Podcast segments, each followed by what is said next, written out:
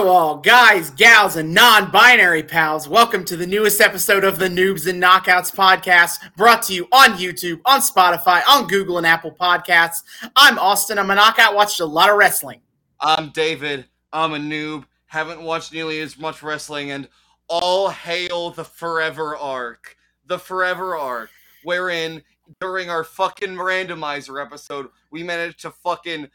boo-wee-oo back to this goddamn era like a few months a few months earlier, and now we are here strapped in for what is going to be, fans, I shit you not, the single longest episode of this podcast by far. Longest for watching with Austin and me, and I guarantee by virtue of that, longest for us talking about it. Yeah, I don't want to make any guar- I don't want to make any guarantees about longest talking yet, because we've had This we just released an episode that's like three, three hours, hours, eleven minutes. Yes, I'm and aware. The front half is not going to be nearly this that long, long enough to make that, I think, make it a real contender. Uh, we'll find out. I feel like the fact that we are we are watching a whole lot of Raw for this means we're going to have a whole lot to talk about, and I I, I believe in our abilities, Austin, to be, like, long-winded and rabbit-holey, all right? Those are, like, our two fucking specialties on this show, is not shutting the fuck up and very much not sh- shutting the fuck up. All right, if you're so sure. But, yes, just like the doctor's TARDIS keeps bringing him back to London, our TARDIS keeps bringing us back to two thousand twelve. The, tar- the TARDIS of Noobs and Knockouts. Fucking... I, I I promise you, both of our tiny little screens are bigger on the inside. Mm-hmm. Uh, I'm glad that we were able to get the second randomizer to work on the video version this time, yes. because yes. if we didn't, I'm not sure if anyone would believe us when I say it wasn't worked. Austin's just trying to fucking trap me in twenty twelve. Motherfucker will not let me leave twenty twelve. Yeah, so to, so tonight we are going to finish our our little foray into two thousand twelve, the Love Square arc between Kane, C M Punk, Daniel Bryan, and A J Lee. Dude, this shit has been so fucking weird.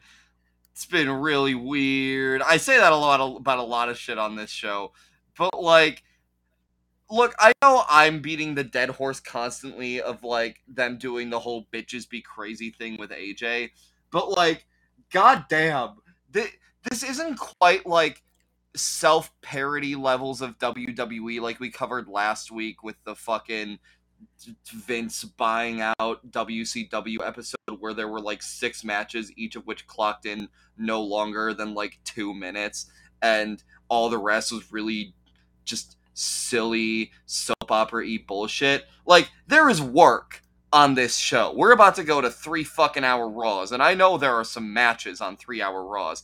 However, oh, th- like, we're just we're we're doing this weird fucking angle where the affections of crazy bitch A J Lee are f- are far greater value to two of two of the three other participants in this story than the actual title they're supposed to be chasing, and it, this this feels very much like what South Park is trying to parody about W W E in its episode about wrestling, because it's literally just like the three dudes with boners who also just happen to like fighting each other. I am pretty sure that in the South Park episode where they do rest, they they go to W W E Raw, the mm-hmm. underlying drama that they are there to see from a W W E show was Cena and Edge fighting over Edge's girlfriend Lita. Actually. Lita, yep, yeah, yeah. It's Cena, it's Cena Edge sure and Lita. That was yep. the bit. That's exactly it. Yep. So.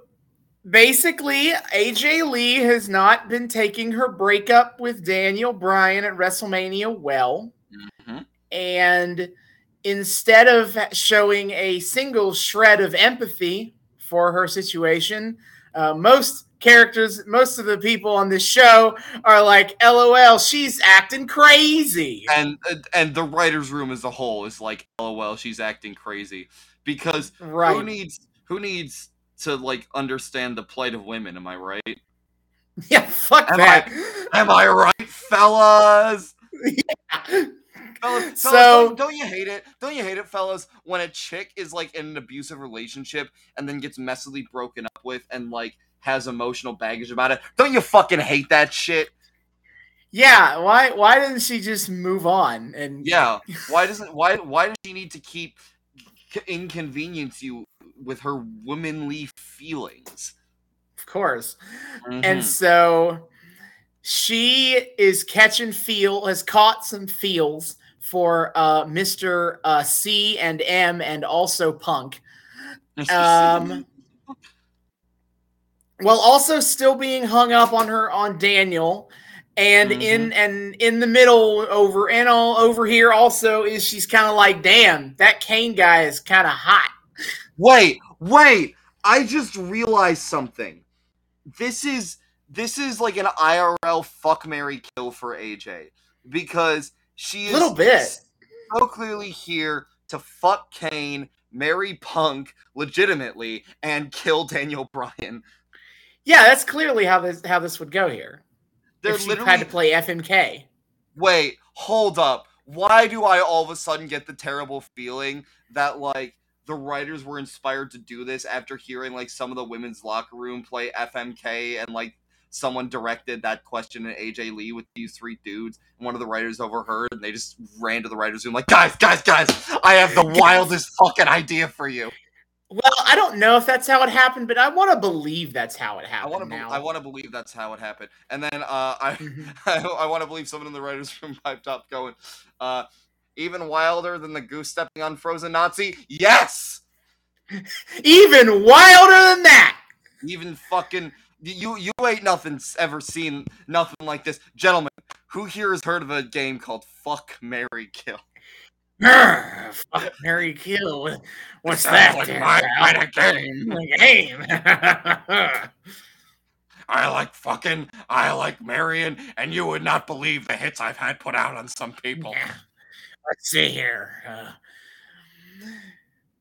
I, I don't, fuck my secretary, marry Linda, kill Nancy Argentino.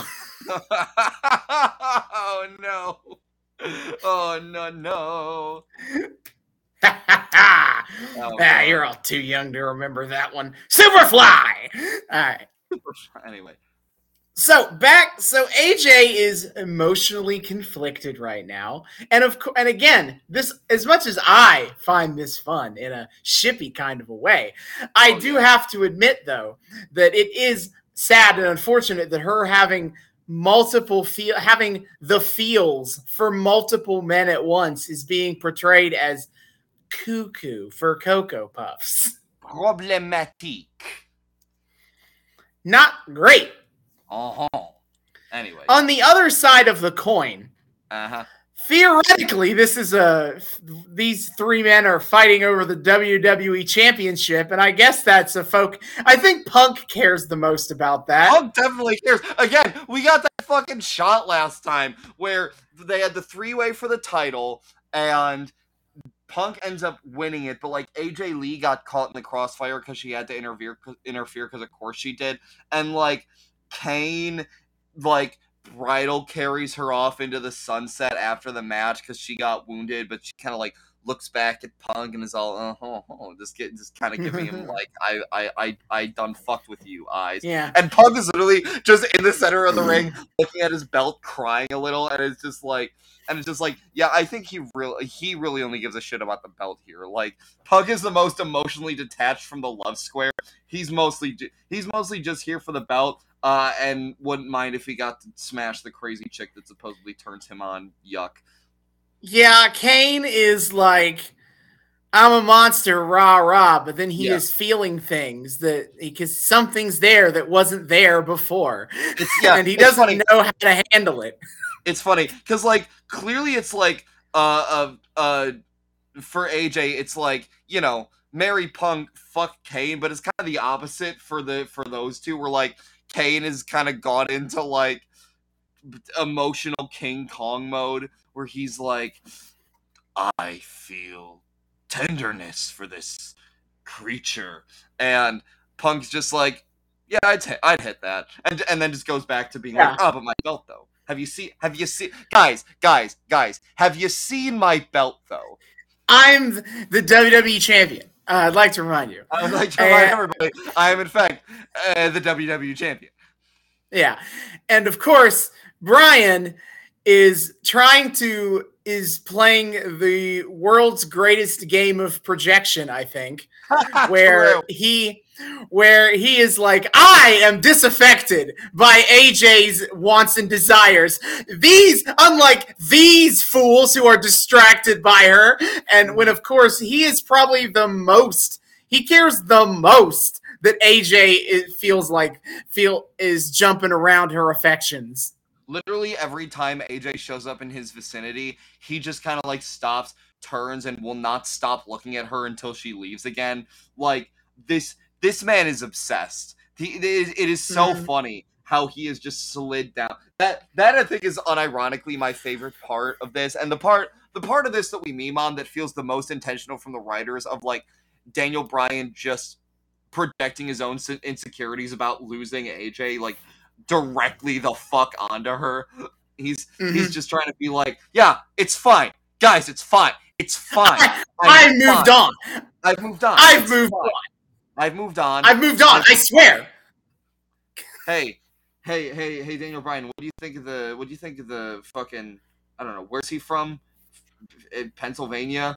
He's from Washington. Oh, fucking! What's the Washington team? I don't know. The, the Seahawks. Well, Seahawks. Yeah, the Se- hey, hey, Danielson, what do you think of that Seahawks game last night? I moved on! I moved on! I moved on! but, but, but they won. But I moved on. I'm yeah. just, I'm just, I just want to let you know that I've moved on. no, no, no, no, no. I get what you're saying, but, like, guys, I've moved on. Yeah, that's yeah. literally his whole character at this point, and it's great. Like, I love... He's, I, I love Daniel Bryan at his most, like, purposefully obnoxious as a character performer. Like, I love it when he's a little more virtuous and a little more badass and a little more, like, the haggard, you know, war-torn veteran of the industry. But goddamn, petty asshole Daniel Bryan is such an obnoxious piece of shit that you just love to hate. Like, he's so good at just being despicable and unlikable, deeply, viscerally unlikable on the fucking spot. And this has one of the this has not only one of the the best showcases of that from him, but is also, like, one of the funniest, like, see how his karma just gets enacted on him constantly for his own bullshit. Like, just great cathartic reprieve moments for the audience of just watching him constantly be like, I'm fine, I'm fine, guys, I'm totally fucking fine, this doesn't hurt me at all, and then how he's totally going back in his locker room, like, sobbing, like, A J! Yeah. A J!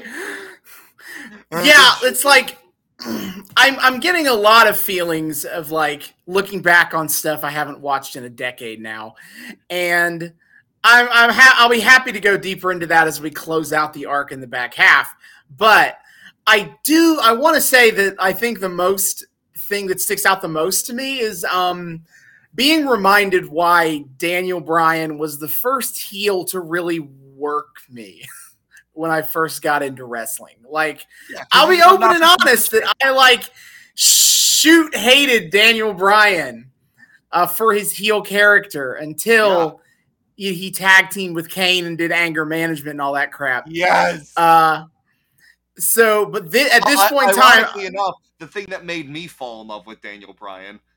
Mm-hmm. So, like, this this my this was my introduction to Daniel Bryan as a character, and I was like, this motherfucker. Oh, hell no. And, like... And Daniel Bryan comes on screen and Austin's like, tell me I did not just see Like, that. God damn it! Not this motherfucker again. Oh, God. Yeah.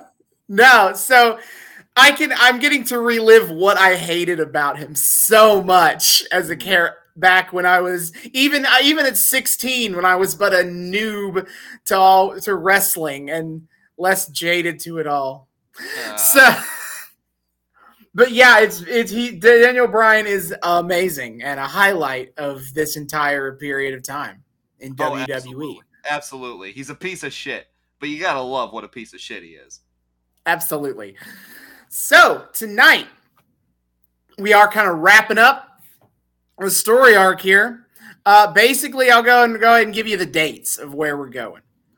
Uh, the June eighteenth, twenty twelve episode of Raw, though we are not watching anything from that episode. Again, I mentioned this last time, but we, we, I have in, in my planning of these arcs to kind of like get, get, uh, the, get these weeks and weeks of content cut down to a couple of hours, uh, for us to watch. I've taken advantage of the fact that most episodes of SmackDown have big, lengthy, Raw recaps. We can yeah. attest to this when we watched in Two Random, Two Wiser.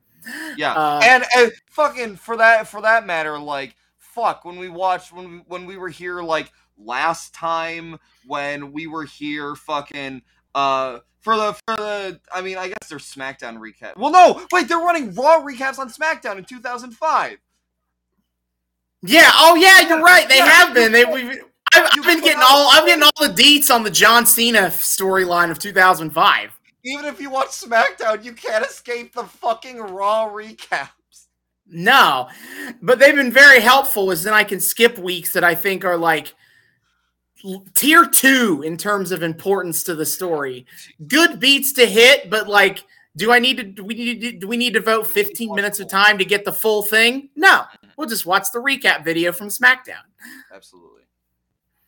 So with that, so the June eighteenth, twenty twelve episode of Raw, the June twenty-second, twenty twelve episode of Raw, the June twenty-fifth, twenty twelve episode of Raw, the June twenty-ninth, twenty twelve episode of SmackDown, the uh, July second, twenty twelve episode of Raw, uh, the July third, twenty twelve episode of SmackDown. This was a special live edition of SmackDown to tie into uh, the fourth of July. And it was a special Great American Bash themed SmackDown. I honestly completely forgot that they brought back the Great American Bash uh, theming for, for an episode of SmackDown. That's so dumb. I love it. Mm-hmm. So that was a special uh, a special episode of SmackDown that aired on, live on Tuesdays. Uh, the July ninth, twenty twelve episode of Raw. The July thirteenth episode of SmackDown. And then the July Money in the Bank twenty twelve, which is July fifteenth. And uh, other the first two episodes in this arc, we stopped at the pay-per-view, but the story extends a couple weeks past that. And so we're going to go ahead and wrap up past post Money in the Bank a little bit. The July sixteenth, twenty twelve episode of Raw, the July twentieth, twenty twelve episode of SmackDown, and finally, the July twenty-third, twenty twelve episode of Raw, which is well known for being not only the one thousandth episode of Monday Night Raw, but also the episode where Raw officially transitioned into a three-hour program. Three-hour Raws. A decision um, that was obviously well-liked by all of the fans. Hey, it's fucking apparently well-liked enough that goddamn ten years later, that concept's still going strong. Well, it's more like it's well-liked by advertisers and N B C Universal. They, U S A Network loves getting all three hours of primetime on Monday nights already covered. God damn. Sons of bitches. It's always the fucking advertisers, man. Yeah. Goddamn. If it was, tri- it, it, Triple H has openly said, like, if I could, I'd make it two hours again. But he doesn't God have damn. that power. Our, our, even, even our great uh, restoring the Renaissance King cannot save us from the demonic power of three-hour Raws. Truly, they're of the devil. There, there is unfortunately too much money to be lost to cut an hour of Raw. Fucking hell. God damn. It's, yeah, I, is that like Vince, like, again, of the devil, like, engineered this dark magic in such a way that it simply could not be undone without kind of being the company's undoing a little bit. Like, he's like, even when I'm gone, if I die or if I, any of my many scandals get unveiled for some reason, my mark will be indelible. Mm-hmm. Fucking things. Anyway, Yeah. So that is where we're all that's where we're all headed tonight. Uh, if you would like to watch the the uh, I will say I will say the A J Lee specific, not to spoil too much about what actually happens, but not necessarily. But we've been talking about it as the Love Square, but not necessarily all four people are involved in every single bit of this storyline going forward for the rest of the way. So the age, but A J Lee is the central, like center, the focus point of we, uh, the segments A J, that we're talking about. It's A J's planet, and we're all just stuck in orbit. Mm-hmm. This is ultimately A J Lee's story, I think. Absolutely. Oh, without a doubt. Mm-hmm. Which is why it is, of course, great that the W W E Championship was wrapped up in this for for two months. Yeah, a championship in which she could not compete, just as a reminder. Of course, that's, I'm sure. Uh, meanwhile, John Cena was main eventing pay-per-views fighting John fucking Laurinaitis or something. Twice. Motherfucking twice. Wasn't it two headliners against Laurinaitis? It was, and if you would like to keep score as well, Money in the Bank in twenty twelve was main evented by the Raw Money in the Bank ladder match, which was won by, you guessed it, John Cena.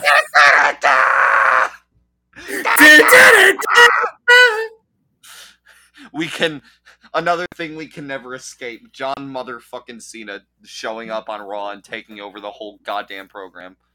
Yeah.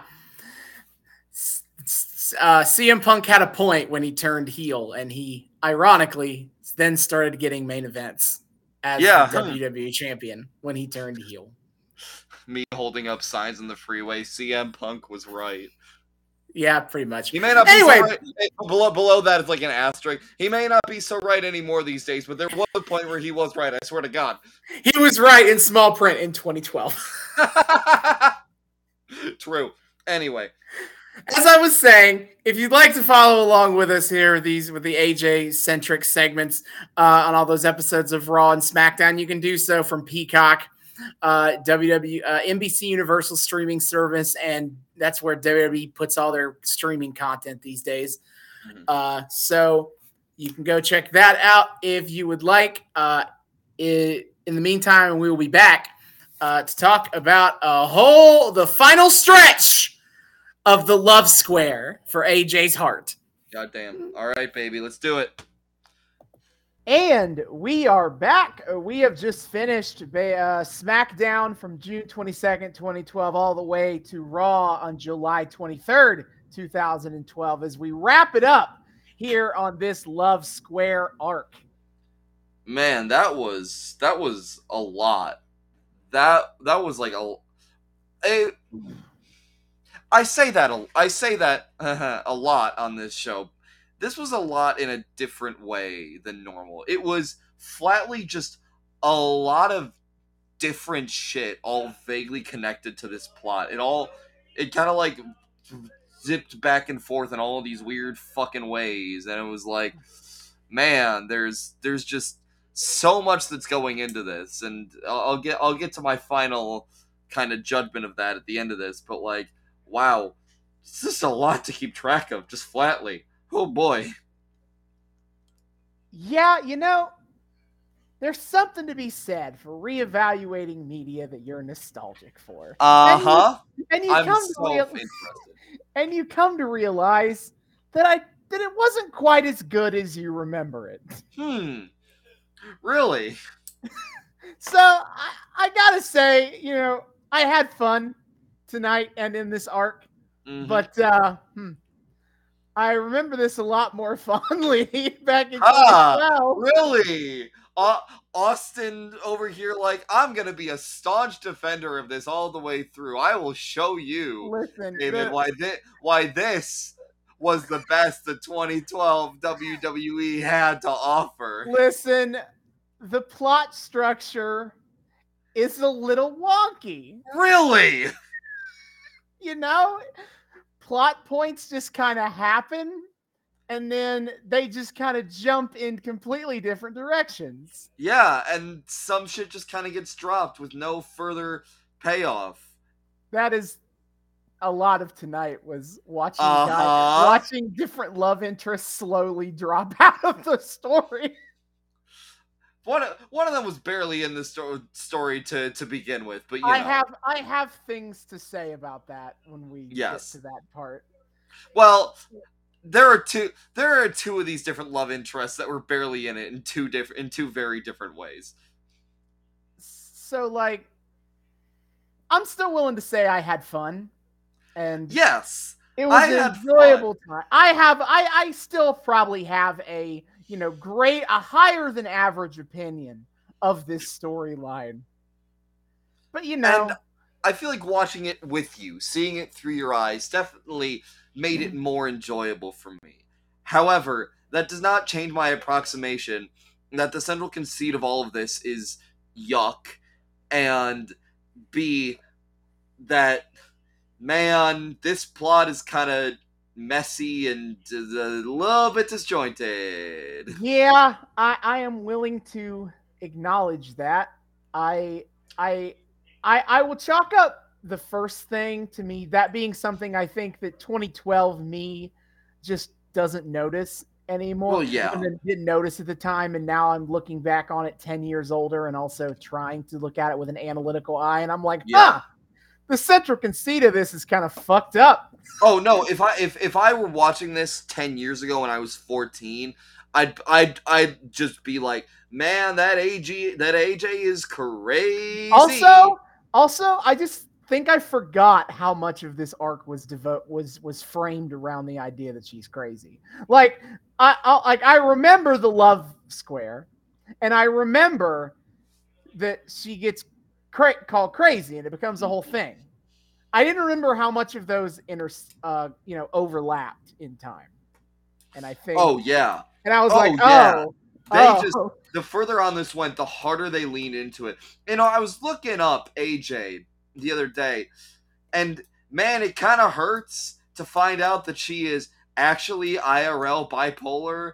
Yes, and like, she, wrote man. Enti- she wrote an entire book that was pretty much about her experiences growing up with bipolar disorder. I've read it. It's very good.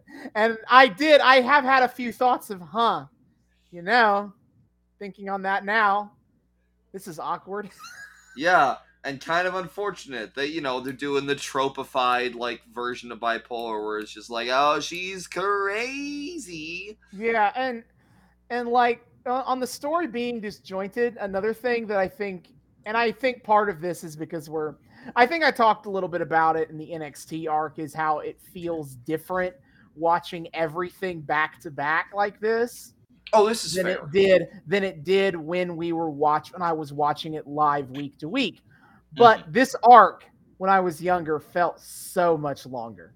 It felt like this took the whole. It felt like this took the whole summer. And yeah, we like watched it in chunks, but it still was like a month and a half of yeah. what was of of basically re- that revolved around this specifically. Mm-hmm. And then some lead up. Yeah, so it's like this feels this this felt longer when I was. This felt more like ever present when I was younger. And that's fair. I mean, six six weeks to run a story like this is a long time. So like, mm-hmm. fair enough. Um, Let, let's just get on into, you know, get into it now. We've indeed. touched them over its thoughts. So we kind of start with the June twenty-second, twenty twelve SmackDown, except all we were there for was a recap of what happened on Raw. Yeah, a recap that I like to call when A J met Kane. Yeah, so I literally, most of the recap is just of the storyline in a general sense. But I, what I was here for was on Raw, on the June eighteenth Raw, there was a Sheamus and C M Punk versus Daniel Bryan and Kane match. And during uh, the match, A J came dressed out as Kane, mask Kane, and all. In a full-ass Kane mask. And yeah, and, and this whole recap seems to understand that this feud is very much not about the belt and very much about A J. Yeah, yeah. Like I said, the story has quickly morphed into being about A J. Yeah, unless was... you ask Punk, then it's still very much about the belt. Punk over here like, yes, the belt, the most important thing. Yes, obviously. And he's like, right, guys? And the entire like crowd and both Kane and Daniel Bryan are just staring dead-faced at A J, and he's like, right, guys? Right, guys? Uh, now, also, on, also on the June twenty-second SmackDown, though we did not watch it, Kane had another match with Bryan. A J mm. shenaniganed again. Sh- shenanigans did occur. Right. So the June twenty-fifth episode of Raw. Now we're getting into the real meat of stuff. Yep. So we start the show in a cold open, by the way. They cold open Raw with this. Is they recap, they re-show the recap video they showed on SmackDown. And then we go to A J backstage. She is she is talking to off screen, but is ostensibly she's talking to Kane, Punk, and Bryan. Yes. Because- and off the bat, I feel validated because she's literally doing fuck, marry, kill with the three of them. A little she's bit. like, she's like, uh, you know, Daniel, you're a piece of shit. You you broke my heart. Fuck you, uh, Kane. I wanna. I I want you to to to to ram right into me and make me to have quote, your babies. To and, quote Nine Inch Nails, I wanna fuck you like an animal. True. Yes, literally, pretty much what she says. And she's like, Punk, man, I just want to wifey you the fuck up. Yeah. She's literally playing fuck, marry, kill the exact way I was putting it in the front half. That's awesome. Yeah, so what she she it almost reads like breakup speeches though with all of them, because she says to Daniel, oh, yeah. she has she still has she says for Daniel she still has feelings uh for him, but you know, they to grow as people they need to grow apart. Uh and then Kane, she talks about how she loses her inhibition and wants to get wild, but he is a monster. And I know this is I can yep. hear crazy chick chants. Great. And then A J calls Punk her soulmate, but she's like, but she knows that Punk doesn't seem to be like all in feelings wise here. Yeah. And but, then the yeah. camera pans and it shows that the whole time A J was talking alone into her mirror. Oh, she was rehearsing this breakup speech. Um, And that, because that's what it ended up being, is like a breakup speech. He's like, really, I just need to break up with all three of you. Like, none of this is working. For and a brief moment, yeah. A J realizes that actually she's this better off stupid. dating none of them. And all of them kind of suck in their own way. Um, and then that turns out, and then that's the fucking cold open to Raw. This is A J's world, and we're all just living in it. Absolutely. So... we then cut to a bit later in the show where uh, Vicky Guerrero, who is, okay, so leading up to Raw one thousand, as uh, again, that is the the arc, this arc ends on Raw one thousand. But in the lead up to that, they have they were celebrating the history of Raw and and a thousand episodes by because because John Laurinaitis was fired. There's no current person in charge of Raw, so every week leading up to Raw one thousand, they would have an old an old G M of Raw ha- be the special uh, G M for the night. This and, is a very and, stable organization and show. No, nothing to be concerned about here. Of course. So this tonight, to- it's totally a viable way to run, to run your your media company, right? You know, a different boss every week. It's it's all good. Absolutely, no problems there. But yeah, so Vicky Guerrero is the special G M for the night, and to sh- and to kick off the show, we're doing a three way elimination match. Very and hot, Daniel- very steamy three way between Punk, Kane, and Danielson. Yes. Yes, Daniel Bryan, Kane, and C M Punk are the main the first match of the show, and She's I wrote like, just, this. Just, just thought of that one off the top of my head. No other reason for putting it together. Don't know how she came up with that one. Who? How does Vicky come up with her brilliant ideas? Yep, pretty much. And then this, I can't even believe I have to say this, because that Jerry Lawler made a smart point. I know. And Cole didn't, because Cole tries to talk about what they saw in the cold open. He's like, look at A J, crazy chick, am I right? She's talking to herself. And Jerry Lawler's like, I don't know, it looked like she was practicing speeches in the mirror to me. You're actually intelligent? Since when? How long yeah, have you how long have you been like this? Explain to me. Have you could you have been like this the whole time? The whole time? Was that so hard? You little fucking bastard. I'm so happy you gave me this effigy. Yes, and then during the during the match, uh, d- during the injuries, actually, I think, is Michael Cole brings up that there is a Twitter poll out there tonight for W W E yes! Raw. Who should, A J, who should A J be with? And there are four options. Obviously, Punk, Kane, and Bryan. And the fourth option is all of them. Hashtag A J all. We got the poly rep, baby. Based, based, based, based. Yeah. And then naturally, I'm voting A J all. Yeah. And then even Lawler making his second good point of the same segment. I know. He's like, I don't know. Maybe there should be a none of the above like option. A J, none of the above. Why? Why did you just make a second good point, you piece of shit? Yeah, it's wild.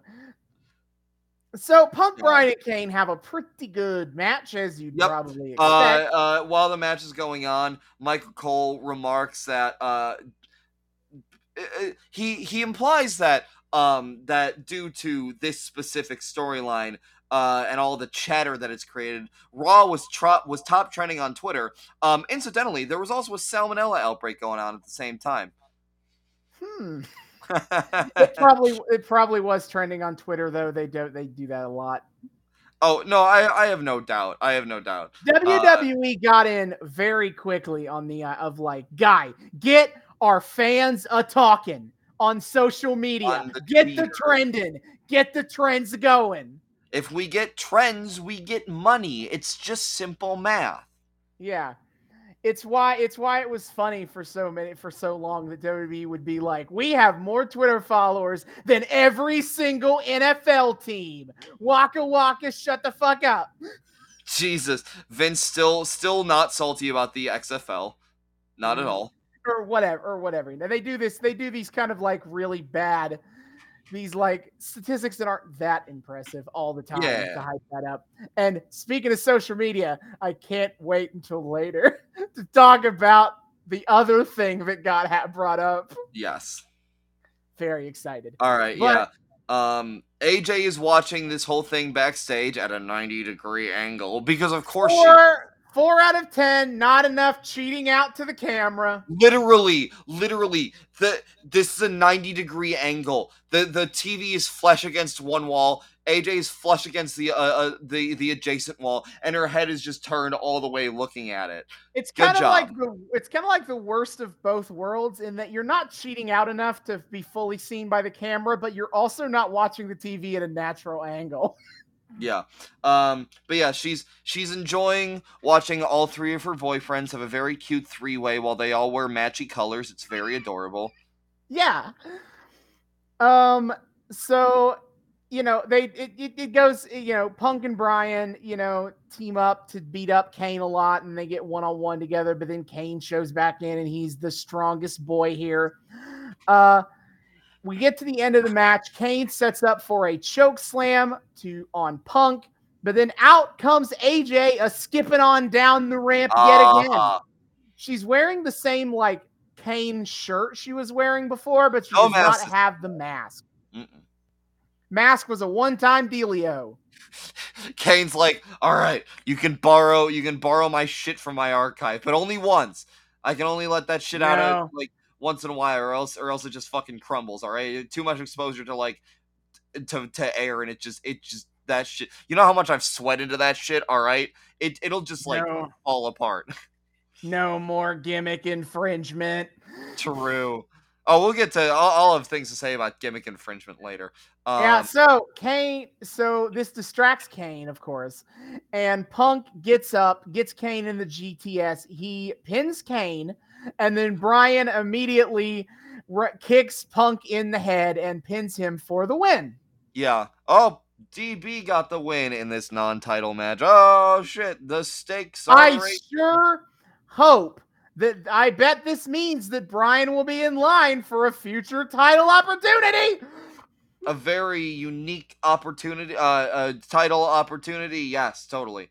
Oh man, I'm still I don't, there for a second. I don't, I don't get as mad about it as many people as some people do. But W W E definitely goes to the well too often of pin the champion to get a match for the title with the champion. With the champion, it's uh, it's a mite repetitive, yeah. And then yes. and then the fucking champion gets a rematch. So essentially, in order to become the new champion, you have to beat the champ three fucking times to actually essentially become- to hold the belt. Yeah. What a load. What a fucking load.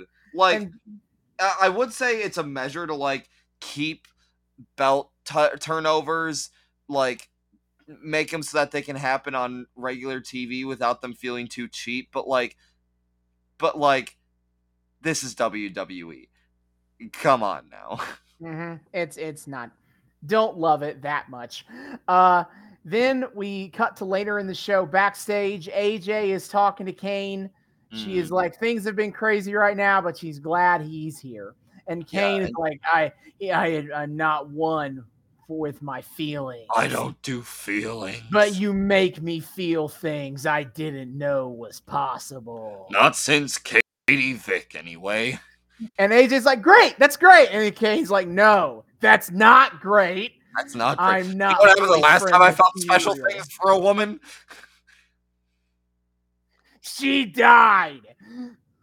And it was a whole Triple thing. H pretended to, and Triple H pretended to fuck her corpse. You really don't want to get in on this action. No, you don't. Uh, but he says he's not boyfriend material, and he doesn't do relationships. Okay, okay, no, no, no. He goes, he goes. I'm not exactly boyfriend material, and A J goes, "That's okay, Kane. I just want to fuck you anyway." She's like, well, you know, our relationship is a little unconventional. It's fine. Yeah, you know, we we got more like a friend with Benny's thing going on here. Like, and then, and then Kane hits him with the "I'm a monster. He's a I have terrible scars. Yeah. I am, I wear a mask. mask. I get off on the pain of others, and even I find you a little mentally unstable." Womp womp womp womp. Yeah, and Kane's like, you can't break up with me. I'm breaking up with you. I'm breaking up with you. And of course, this gets this gets A J crazy laughing because that's that's her character. Yeah, that's to her what I to what I wrote was A J starts crying, then laughing, then cry laughing. Yeah, you know. Um, we cut back to the Twitter poll, and uh, the W W E universe has voted overwhelmingly for her to get together with Punk. And I'm, yeah, I mean, it goes fifty-one percent Punk, twenty-seven percent Kane, eight percent Bryan, and fourteen percent hashtag A J all. Yeah, baby. Yeah. So that went I'm about how the Twitter poll went about how I expected. And, and C M Punk and A J Lee looked at that Twitter poll and they're like, well, shit, Twitter's too powerful. I guess we have to do this now. I R L. God damn it. God damn it. Yes, we gotta. Uh, and then C M Punk and Daniel Bryan is announced for Money in the Bank as a result of the match earlier in the show. Yeah. We cut backstage. C M Punk is backstage talking on the phone or whatever. Yep. And then A J does the guess who thing with him. And Punk responds with King Kong Bundy. Ah, ha, ha, ha. And so A J, who is in a robe, which I will explain uh, uh, in a minute, wa- uh, she wants to make it make it up with Punk, and she said that uh, to after for what happened tonight, and to do and to do so, she will be dedicating her match tonight in the Divas Summertime Beach Battle Royal. Yeah, okay. She said that, and I just go, what? Yeah, it's a battle royal where they all dress in sw- in in beachwear. It's what? Oh, I noticed. Oh, I noticed. We'll get there. Yeah. So Punk, he's like, after she says that, he's like, yeah, listen, I need to talk to you about it. We need to talk about our relationship here. And he's like, yeah, great. That's what. I, yes, exactly. We're gonna take it to the next level. And Punk's like, no, hold on a minute, and she leaves. There, there are no levels to this. Punk bold, very clearly. Bold of you to assume we were on a level to begin with. Yeah, Punk very obviously does not want to do that. That's he's not like, what it means. Know, I really regret saying I did. I did crazy chicks. He's realizing this was a mistake. I, I appreciate Punk learning the error of his ways and like that he he's like, oh wait, crazy chicks come with baggage. Oh wait, damn it, damn it. And so we skipped the Divas Summertime Battle Royal because well, I didn't care. Well, here's the thing. the I felt like David would want to see the intro entrance, the intro to the match. And so, uh, but first I would like to point out, I pointed this out to David, is that one of the women in the match is Maxine, who is the future Katrina on Lucha Underground. Yeah, ain't that, ain't that just something? But what I really wanted David to watch was all the divas are in the ring. And Vicky comes out. And she's like, the era of people power is dead. dead. Long, Long live Vicky, Vicky power. power. And she's in a robe. And she walks into the ring. And she sexily undresses to get down into her beachwear. Which is a fucking one piece with cougar print. Mommy! She was working it out there. Oh my God. I take back every reservation I had. This is the greatest thing that W W E has ever created. Mm. That was uh, amazing. Uh, we will get to the results of that match when we watch the recap of it on SmackDown. Yeah. Um. Oh God. What? What was this fucking in in response to? Oh wait. Did we we we went to a new episode after this? Didn't we? Yeah. Okay. Yeah. What What's the What's the theme song? How does it generally go? Because I think this is a joke about the theme. I wait. Okay. Uh, do wait, you wait, know wait, the wait, enemy? Wait, wait. You know the enemy. Gotta yeah. Okay. Know the yeah. Enemy, yeah. Right uh, oh, the misery! Everybody wants to be my enemy. Wait, wrong theme song. Hey. All right, so we get to SmackDown on June twenty-ninth, twenty twelve. A J skips on out to open the show with a match. Holy fuck, what is happening? We're what? opening with a Divas match. We're but opening is- with a match, period, not some bullshit comedy cold open. Yeah, but we it is revealed that A J won the Divas Beach Battle Royal by yeah, last Also, apparently you don't got to throw someone over the top rope in a Divas Battle Royal, which, no. fuck you. Nah, in the Divas era, they were like, yeah, these women can't go over the top rope or something. I don't know. Just uh-huh. throw them out of the ring and they're out. That's fine. And but A J last eliminated Vicky Guerrero. Yeah, Vicky win. somehow stayed in the ring, which I don't understand because from what I saw, when at the beginning of that Battle Royal, every single diva conspired to push Vicky out first. So yeah, but, but yeah, that quickly devolved into them fighting each other. So Vicky was able to hang around. Mm. But basically, A J beat Vicky to win the Divas Battle Royal, and Vicky is pissed about it forever. Really? And but now A J gets a match with the Divas champion Layla. Yeah, she's got a title match. Oh, okay. Yo. And then uh, I wrote. I also wrote after winning the Divas Battle Royal, A J started Yes Chance after winning I emoji. Oh yeah. Oh, she's still. Yeah. Again, you want to talk about aping someone's bit? Oh boy, A J looked at the at the Yes Chant and is like, "That's my chant now." I have so many notes of A J Yes Chance doing Yes Chance. Oh but yeah. This is not the first. Also, I sat there after watching a quick glimpse of the Divas Battle Royal, watching now this match, and I, I had the realization of, like, you know, half the time, wrestling gear is low-key indistinguishable from, like, tight-fitting swimwear. Oh, absolutely which, it is. Which makes it even more impressive that the fucking Divas Beach Battle Royale still managed to make the whole bikini thing feel really glo- gross and exploitative. It's, it's like a it's like a feat at that point. I think it's I think it's because they're calling it out. They're they're drawing attention to it. Yeah. They're like, "Hey, were you aware that all these women have boobs?" Except and when like they that. except when they want to shove a camera up uh, Melina's ass. They don't usually, you know, at, call out to like how like sexy looking mm-hmm. uh, diva my, divas look in their regular gear. As uh-huh. opposed to the Beach Battle Royal, where the whole point is like women in bikinis, puppies, woo! Yeah, you'll love to see it. Um, absolutely incredible stuff right there.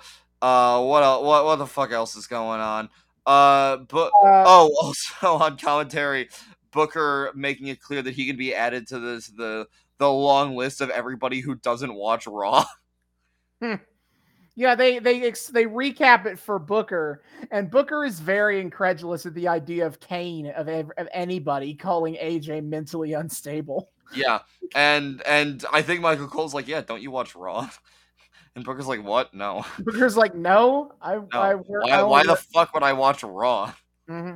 My next note goes arm drag into a roll up, chain wrestling, real good wrestling here. The work here looks good. the the work the work looks good. It looks good. What? That's not how that works. Yeah, this is a Divas match that isn't total trash. Imagine my fucking shock, Jesus. Yeah, uh, Layla yeah. Layla did a thing where she like hopped up onto the top of the turnbuckle and then did a crossbody to A J. It was the dopest thing. Oh, it was so sick. And now Daniel Bryan is here to fuck things up. Here yeah, we don't go. worry. It's still a Divas match. It's not going to go too long. We're not We're not um, going to take that. You thought we were going to take this shit seriously all the way through? Nah, fuck you. Now, out comes Daniel Bryan to just start yes chanting all over the ringside area. And A J's like, what? A J gets and, distracted. And then Layla wins with some sick roll-up thing. Uh-huh. Oh, and, yeah, she, like, grabs A J and just, whoop, dead. Yeah, it's it's like she, like, rolls up A J and held her by only one of her legs so she could, like, be facing up as she rolled mm-hmm. up A J. It was kind of, it's really cool looking. Oh, it was sick. Uh, but she wins the match. And after that, A J is real pissed that this happened, and so she starts beating the shit out of Layla. Yeah, she starts having a little, a little meltdown in Reno, uh, and then she turns and looks at Daniel, and yes, kick his ass, kick his ass, kick his ass. Uh, but then they yeah. just they stare each other down, and then they start yelling yes at each other, and then well, not yet, not yet, not oh. yet. Hold on, we got more to we got we got to discuss what what Brian's uh, doing, even doing here. Uh, is as Brian explains, it's not so fun when someone distracts you in a match, is it? Uh-huh. Uh, Daniel, however, makes sure to make clear that he doesn't crave attention. And uh-huh.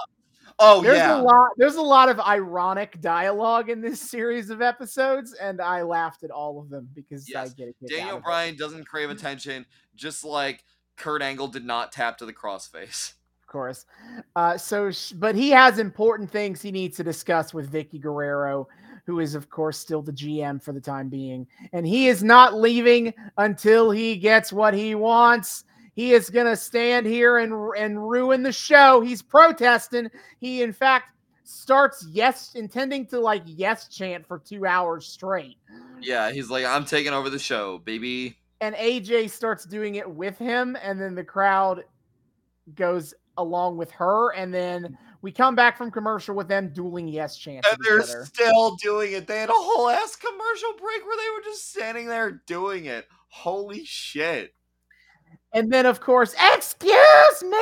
Excuse me! Excuse me! Yeah. Uh, Vicky wants... Vicky comes in here to stop all this nonsense. And Vicky says to Daniel that everyone here is tired of him repeating his tired, annoying catchphrase. I said, excuse me! You know, I didn't catch that the first time around because I don't find excuse. I don't find Vicky's excuse me uh, catchphrase annoying. I love that shit. So that went right over my head. I'm not no. even joking. Now, like I said, ironic dialogue here, but Brian, so Brian says he did it to make a point because he will soon be the W W E champion and the everything will revolve around him anyway. So might as well get a head start. Absolutely. And so Brian tries to butter up Vicky for like, she's like, you know, you were did such a great work working with the board so quickly to get me a title match, and yeah. that she should be in charge permanently. Yeah. Da- Daniel, Daniel Bryan's like, Vicky, come with me. Think of what we could do together. together. No, he literally oh, says we'll need it.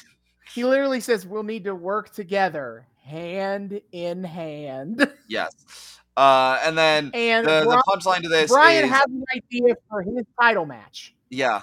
Is that A J should be banned from ringside because, yes. and I quote, she is a liability, she is unstable, she is a menace like Spider-Man, and I refuse to lose my opportunity because of her. Get me pictures of A J Lee. Oh, yeah. Uh, Vicky yeah. understands she is not a fan of A J, and she's, yeah, she's like, still fucking salty about the battle royale. Girl. But which, like, what would Vicky have done? Would she have? Would she have uh, earnestly tried to try to challenge for the fucking Divas belt? Absolutely, she would have. I feel like she would have would have died. Ah, uh, but Vicky doesn't have that level of self-awareness, so. Oh, no.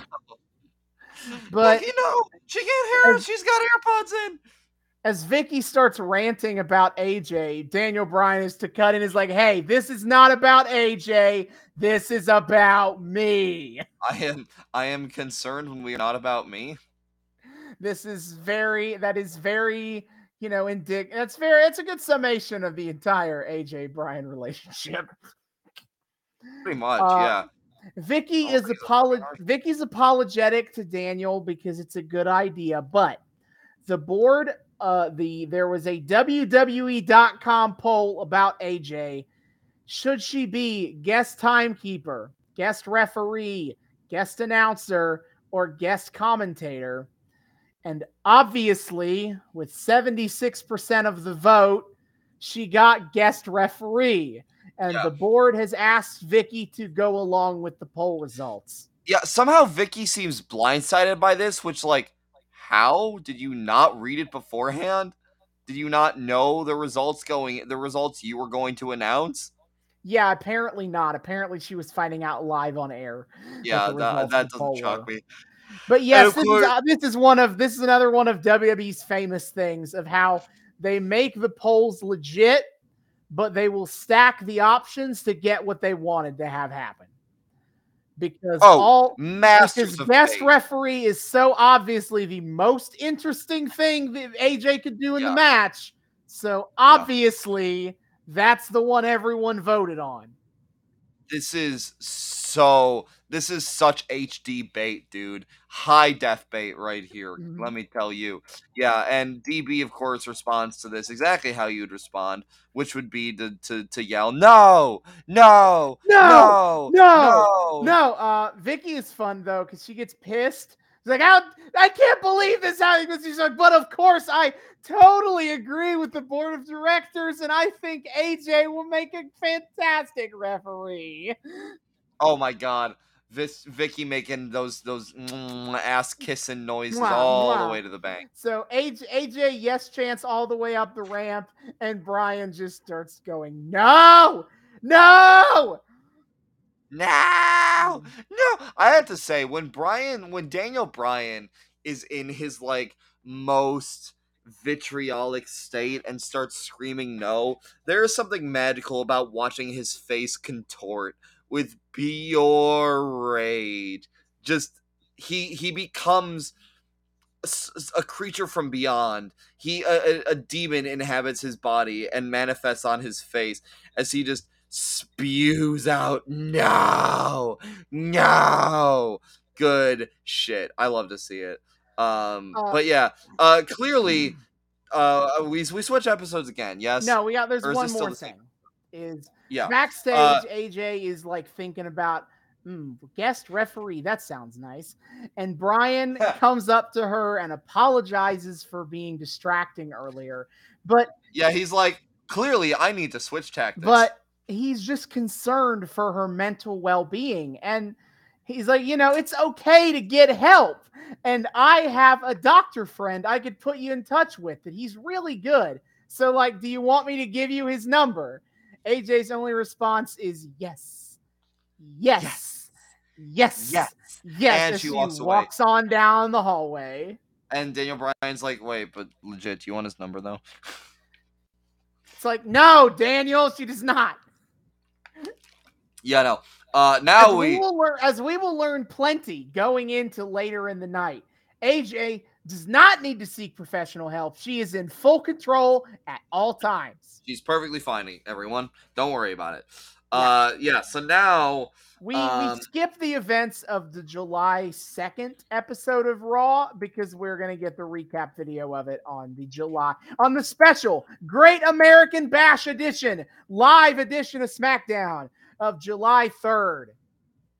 Why? Why are they doing a non-pay-per-view G A B? Whatever.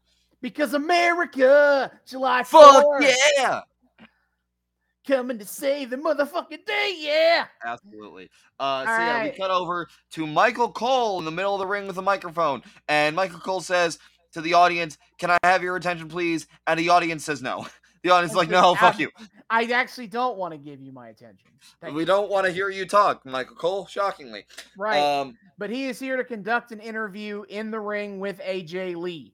And the, according so to him, most controversial and talked about figure in the W W E today. That what a weird fucking way to get over. I guess that's true, but I don't know. I don't, so I don't. A J comes down and Cole opens with he wants A J to agree that they've had interviews before and that he has been very fair and balanced. T M C. However, but she has been anything but balanced. And so now we get a recap of what happened on Raw. Okay. So earlier, so it is announced that, um, uh, you know, Brian meets A J backstage. A J's getting ready for her match she has against, it is Sheamus and A J versus Vicky and Dolph Ziggler.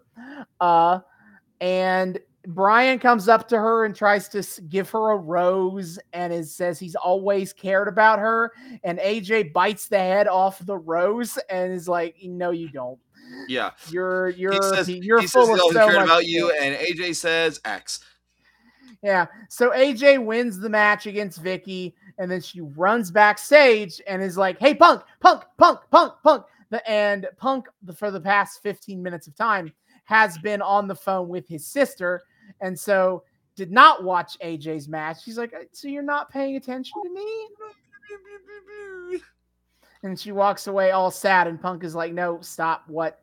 Oh God, why Why is this well, happening to me now? Uh, Punk, Punk continues to, to be very awkward about feelings. Punk, C M Punk, coolest guy in the room. As soon as you start showing emotion, he just like robot mode. Uh, uh, like, uh what is this? Uh, a hover do, do hand. Uh, uh. It is. Uh, it is not. It is not. Uh, it is not indignant, righteous, uh, righteous rage. I cannot process this this emotion. Uh, and so later in the show, Eve Torres, who was uh, you didn't see this part, but she, basically she gets humiliated by T- Teddy Long, who was in charge of the show that night, and be- by and makes her wear the "Hello, I'm Eve Torres" sticker.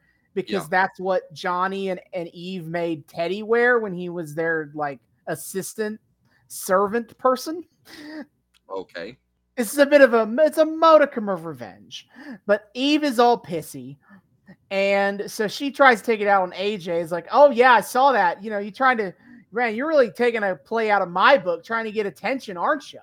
And A J's like, you know what? You're right, Eve. You are an attention seeker, but You think you think you know how to get attention. Tonight, I'll show you how to get attention. And so later in the evening in the main event, which is um it let me let me I wrote what is this? What was this match that I wrote down here? Uh the match is John Cena and C M Punk versus Daniel Daniel Bryan and Chris Jericho. Okay.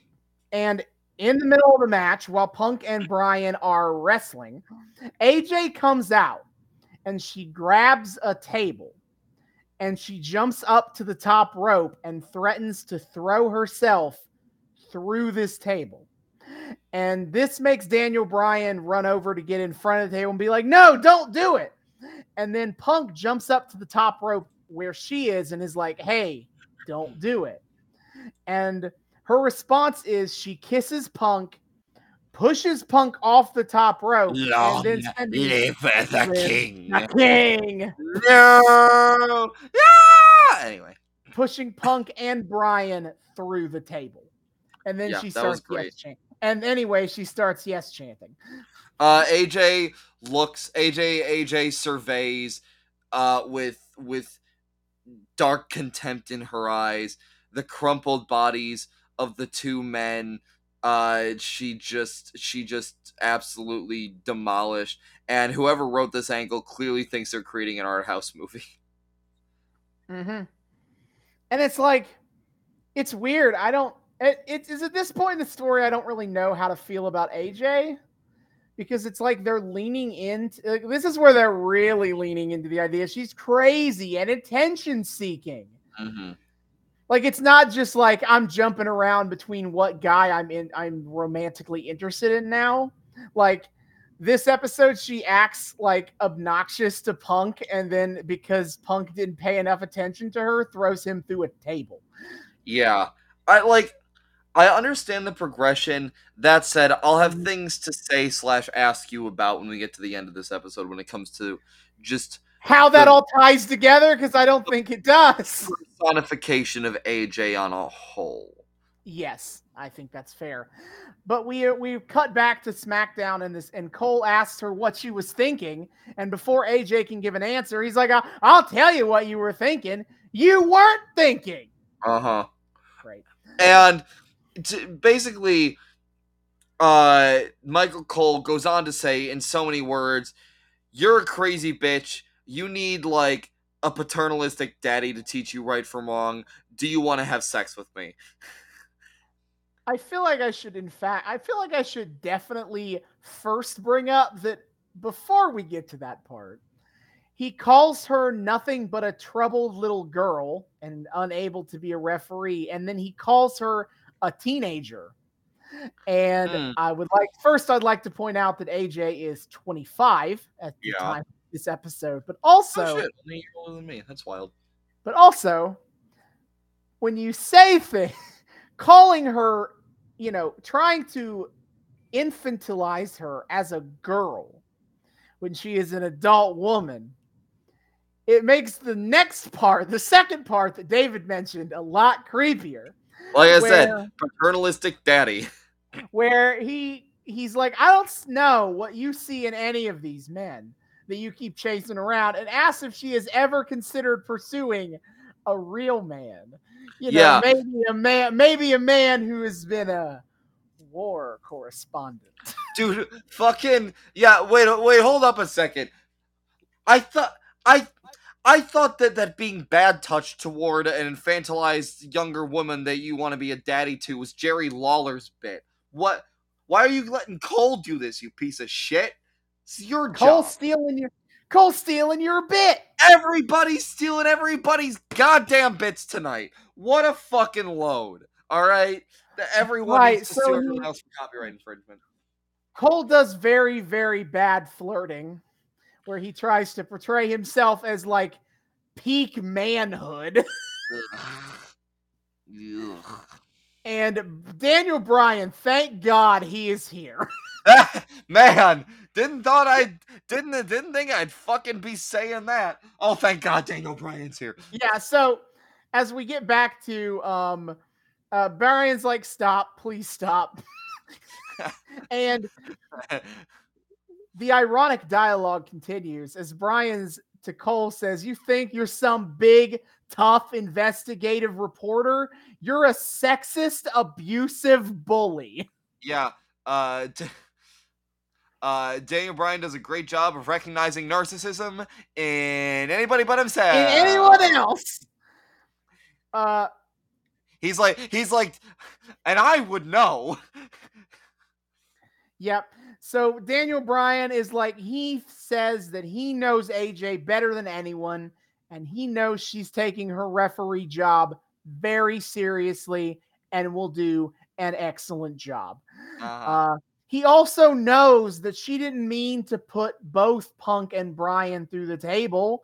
It was, and he forgives her for not realizing that Bryan was in the way.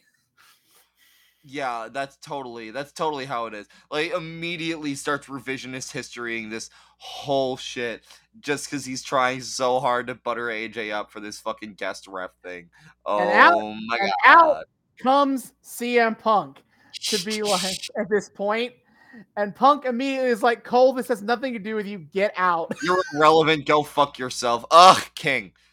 Of course. And Punk says mentions that two people were affected by A J's actions, and like he's not going to sweep what happened under the rug to try to suck up to her, because yeah. he is going to be blunt because he is worried about her. You're not in a good place mentally, and maybe some of that is my fault. Yeah, Punk, Punk's like, fault. Punk's like, oh shit, maybe I should have put my boner away and set some boundaries. I should have. I, he's like, I see how I have had a part to play in what has happened here. May or may not have encouraged some of this. So I'm going to apologize for that. And Punk suggests that he she needs professional help. And unlike some people over there, he will not stand here and lie and string her along. And then he's like, I think you're a sweet girl. And then here comes Brian. What a load of garbage. Yep. And not projecting. Not projecting. Daniel Bryan, king of projecting, thinks that this is all some ploy by C M Punk. And he he's like, Punk doesn't care at all about A J, but I care. And the and he goes, he says the only thing Punk cares about is that she's our referee, because you know you need her to beat me. Uh-huh. Uh-huh. Not hitting the copium. And at not this at point, all. Punk is like, how fucking dare you say that? they, and I, they and like, I took that personally. He did. He tries to step up, but A J holds them apart. And I wrote, A J starts macking real good on Brian. Punk oh, goes to real. walk away sad. he, yeah, Punk's like, wait, I'm emotionally affected by this. What the fuck? What? But then, after she notices Punk leaving, she wa- she quickly goes out of the ring and catches up to him and grabs him by the arm. And then she starts macking real good on Punk. Yeah, so much for setting boundaries and putting your boner away. What the fuck, dude? And then A J smiles and skips and skips off. Both men sta- are standing there stunned, and A J just starts yes chanting and laughing. Absolutely, slack-jawed. Yep. You know, as okay. you do. Okay. Okay. Now for the July ninth episode of Raw, where we out. Oh, Raw. A J opens Raw. Okay. So, and I will use this moment to bring up that another good sign of like how this story has transitioned away from being about the title to being about A J is how much of this story is told through these lengthy promo monologue segments. Oh my God. There are significantly fewer matches tonight because really? most of them are unimportant. Ugh. Matches on my wrestling show. Oh, that. Unthinkable. Yeah, we, we all know the joke at this point. Yes, yes, yes. A J is here to reiterate that she is the special referee for the W W E title match, and her actions can greatly affect the outcome of the match. Yeah, she she's like, she's really like, I know my actions have consequences. You do? Yeah, that doesn't sound right. Doesn't sound entirely correct at all. No, sir. You have you have not been working with that the whole time. Uh, I think this is a newer discovery for you, madam. Yeah, so with that in mind, she wants help from the crowd to welcome Punk out to the ring. And Punk is here. He's confused. And he's like, what, what am I doing here? What, why is this happening? Yeah, okay. Oh, fuck. I can't remember. Okay, I can't, I can't remember when this line happened. Uh, I think it happened before Punk, though. Um, might have happened while A J was entering. It w- yeah, it happened while A J was was making her entrance earlier. Fuck. Um, was to fucking Lawler goes. Uh, yeah, they they uh here comes A J. They named the clock for her. Cuckoo. Lawler's back. Yeah, baby. They, named, they named they named the clock after her. Cuckoo. Cuckoo. Yeah, Lawler's back, baby. That's this is the the dumb, annoying, problematic piece of shit I know and love. Ah, oh, he's gonna be real back later.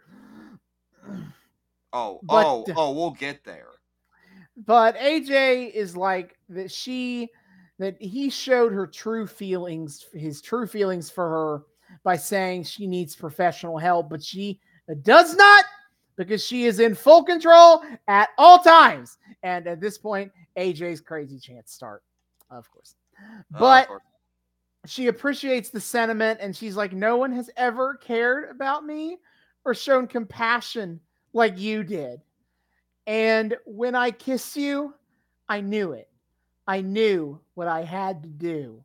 And Punk is standing here the whole time, thoroughly what? unimpressed with what is yeah. happening. It is you fill me up with passion. Okay. I yeah, I did. I did write. I did feel like this was a quote I needed to put on this podcast, so I did write the whole the, the quote. It's your eyes. You they send love straight into my heart. You fill me up with passion and desire. In essence, you turn me on. Yeah. I wrote Punk wishes he could be literally anywhere else. Yeah. He's so uncomfortable, dude. It's so funny. I love, I love, like, God, Kane, Kane over here, like, I don't do feelings. Punk is the real I don't do feelings, motherfucker. I am all in on, like, awkward dork Punk who has no idea how to respond to, like, people expressing themselves to him. I'm willing to save more of this discussion for at the end, and we can talk about every person individually here, mm-hmm. but in this arc, but it feels like Kane is like trying to like force himself to not feel feels because he thinks he shouldn't, because he's a monster. He's a monster. Meanwhile, Punk is just very conflicted. Punk actually. is just, he, he just is like, I don't know how to process any of this. Please help. He's literally like, can somebody help me? I don't understand how this works. Yeah. And then A J, knowing what she has to do, backs up and gets down on one knee. Mm-hmm. C M Punk, will you marry me? And then I wrote at this point, just say no chance. Start out. Yup. But then there um, are people doing the yes chance as well. So, you know, there are people into it.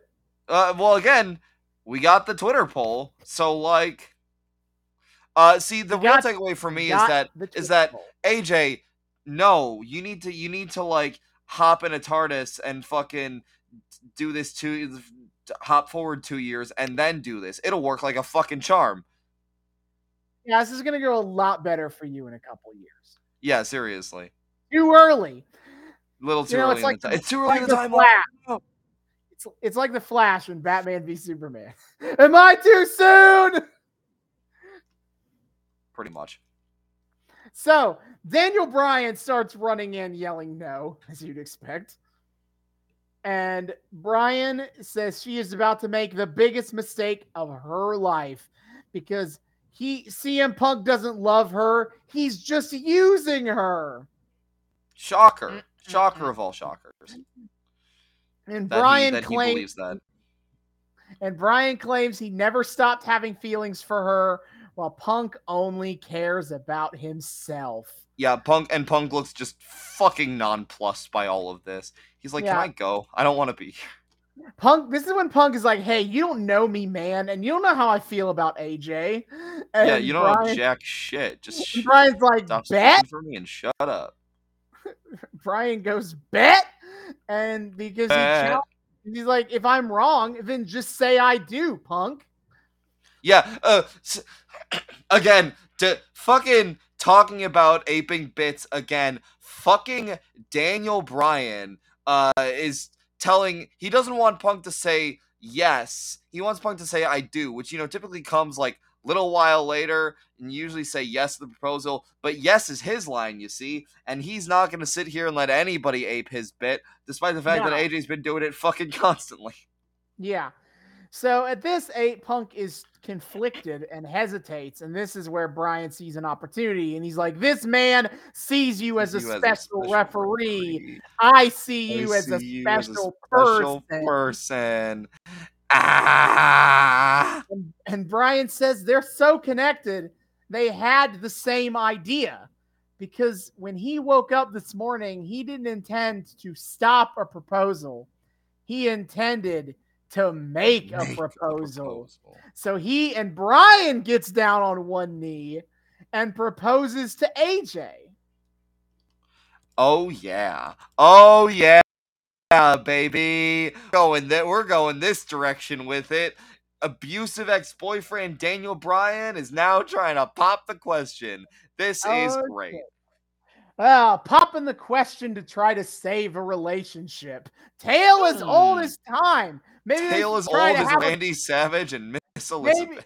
Maybe, maybe they should try having a couple of kids too. See if that hey, saves it. I see nothing. I see absolutely nothing wrong with that. There is there's nothing that could possibly go wrong having a kid to save the relationship. No, sir. So Punk is like, this is a load of crap. This is a bunch of barnacles. Punk decides to uh, to uh, stick a hole a hole in this here plot, as he's like, why? If this was so pre-planned, why do you not have a ring, jackass?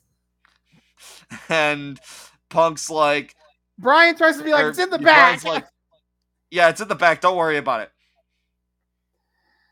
And Punk tries to offer to take her backstage and they can talk out everything going on here. and, and then, then bring, bring, bring, bring, the anonymous Raw general manager is here. When they said they were bringing back old G Ms, I don't know why I didn't immediately think they were going to pull this shit again. It is time to watch Michael Cole once again read emails from a laptop. The anonymous Raw G M is back, baby. And apparently, today I learned that the fucking anonymous Raw G M is a Hornswoggle? Yeah, I have no idea what, if any, plans they had for the original idea for who this was supposed to be.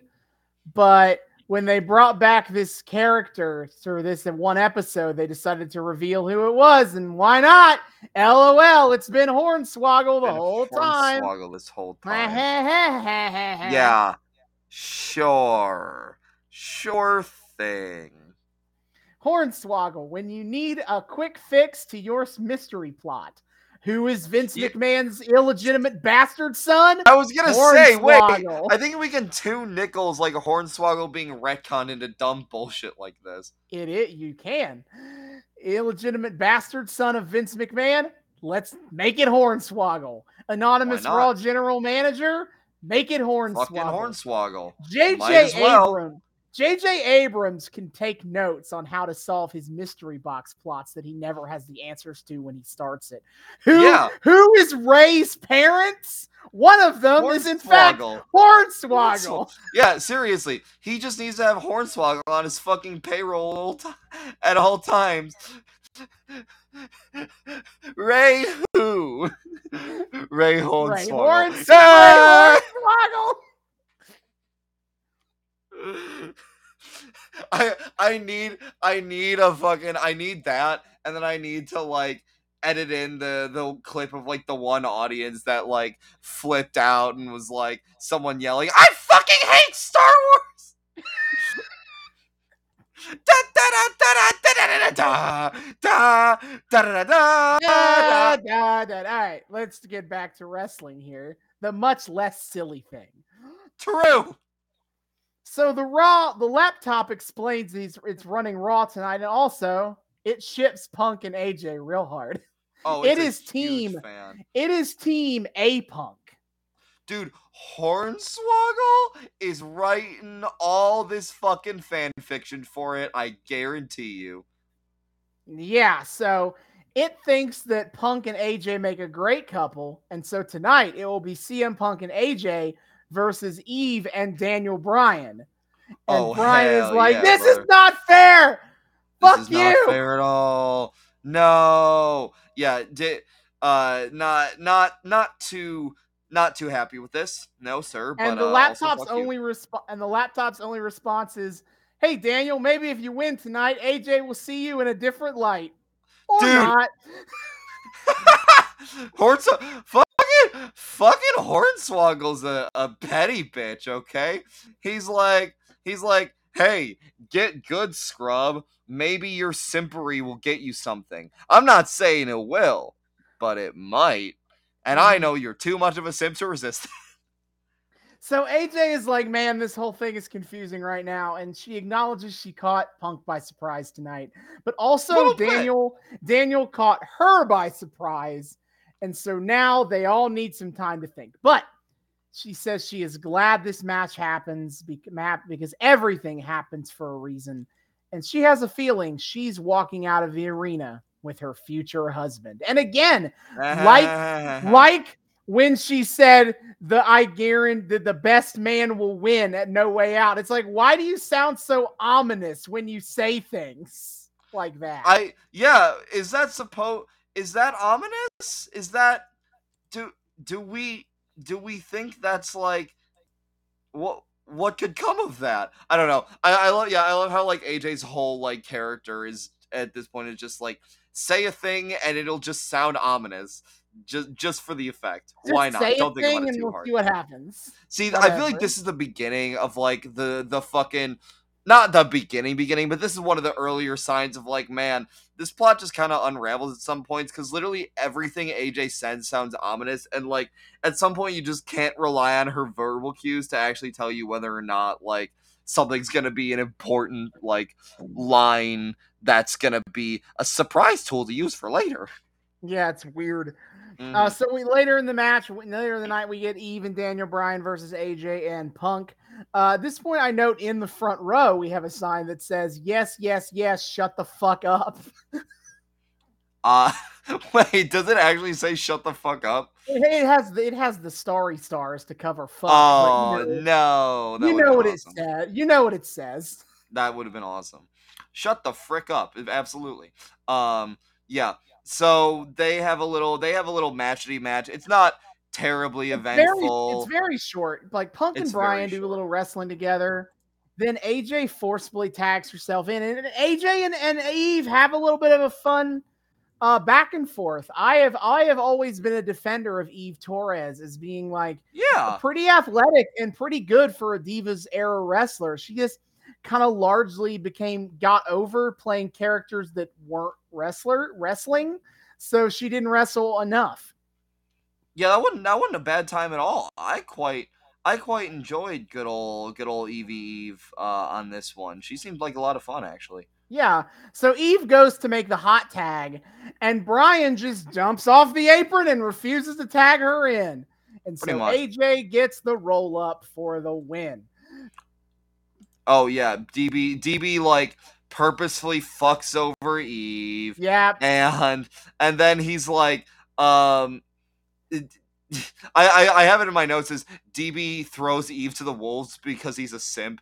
Um and then uh yeah, I just proved to you that you mean more to me than any match.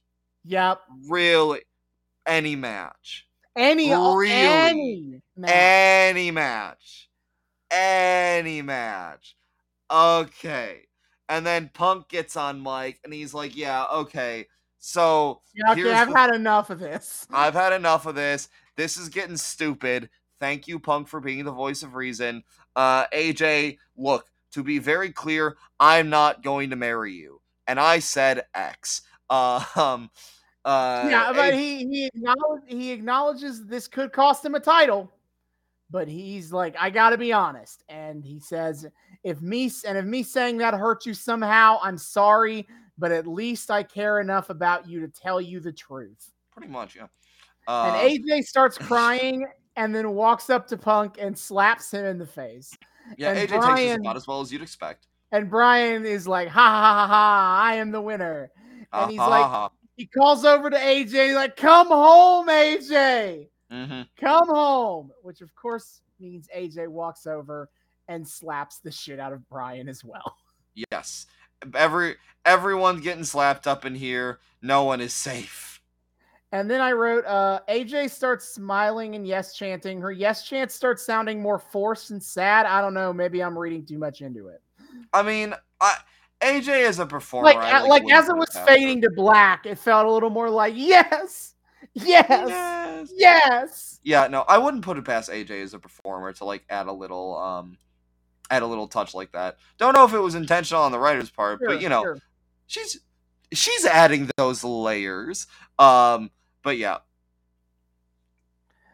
And so we cut on to Money in the Bank uh at in on July fifteenth, twenty twelve, and backstage a Matt Stryker is talking to A J in her ref gear. Mm-hmm. She's got her reffing uh, tank top on. You know, as you do. As you as you do. Of course. And Stryker is asks her about her mental stability, and she once again assures us that she is in full control. Oh, she's totally fine, guys. Don't worry about it. And she assures Matt that, you know, as much as Punk broke her heart and stomped out her feelings and made her so angry on Monday, that, she, that he is a he is a good person, and it's fine. She is fine. This is fine. Everything's fine. She's fine. It's very fine. It's fine. And she acknowledges that you never forget your first love in Daniel, even when they use and manipulate you. Yeah, and she starts getting angry again. Yeah, she's like crying and angry. And it's honestly, I really was like, damn, this is sick. This is pretty good. I definitely need to include this interview bit with here. Yeah, it wasn't bad. Like, well, and she's like, I don't know if I want to hug them or kiss them or rip out there. And she stops herself. She stops herself. Clearly, A J wants to rip Punk and D B's cocks off. Of course. Absolutely. And she composes herself. She's like, match is next, and walks out for the match. She's she's she's ready to go. She's got the gear. I mean, come on. She's she's she's all she's all set, baby. Nothing to worry about here. Yeah. So on um, at Money in the Bank, during during the entrances for A J Lee, Michael Cole starts talking about Tout. And yes, it is time to talk about Tout. Well, you have a whole thing for Tout. Not that much of a thing for Tout, but a thing. Yeah, you told me it was Vine, but shitty. Essentially, it was. So, okay.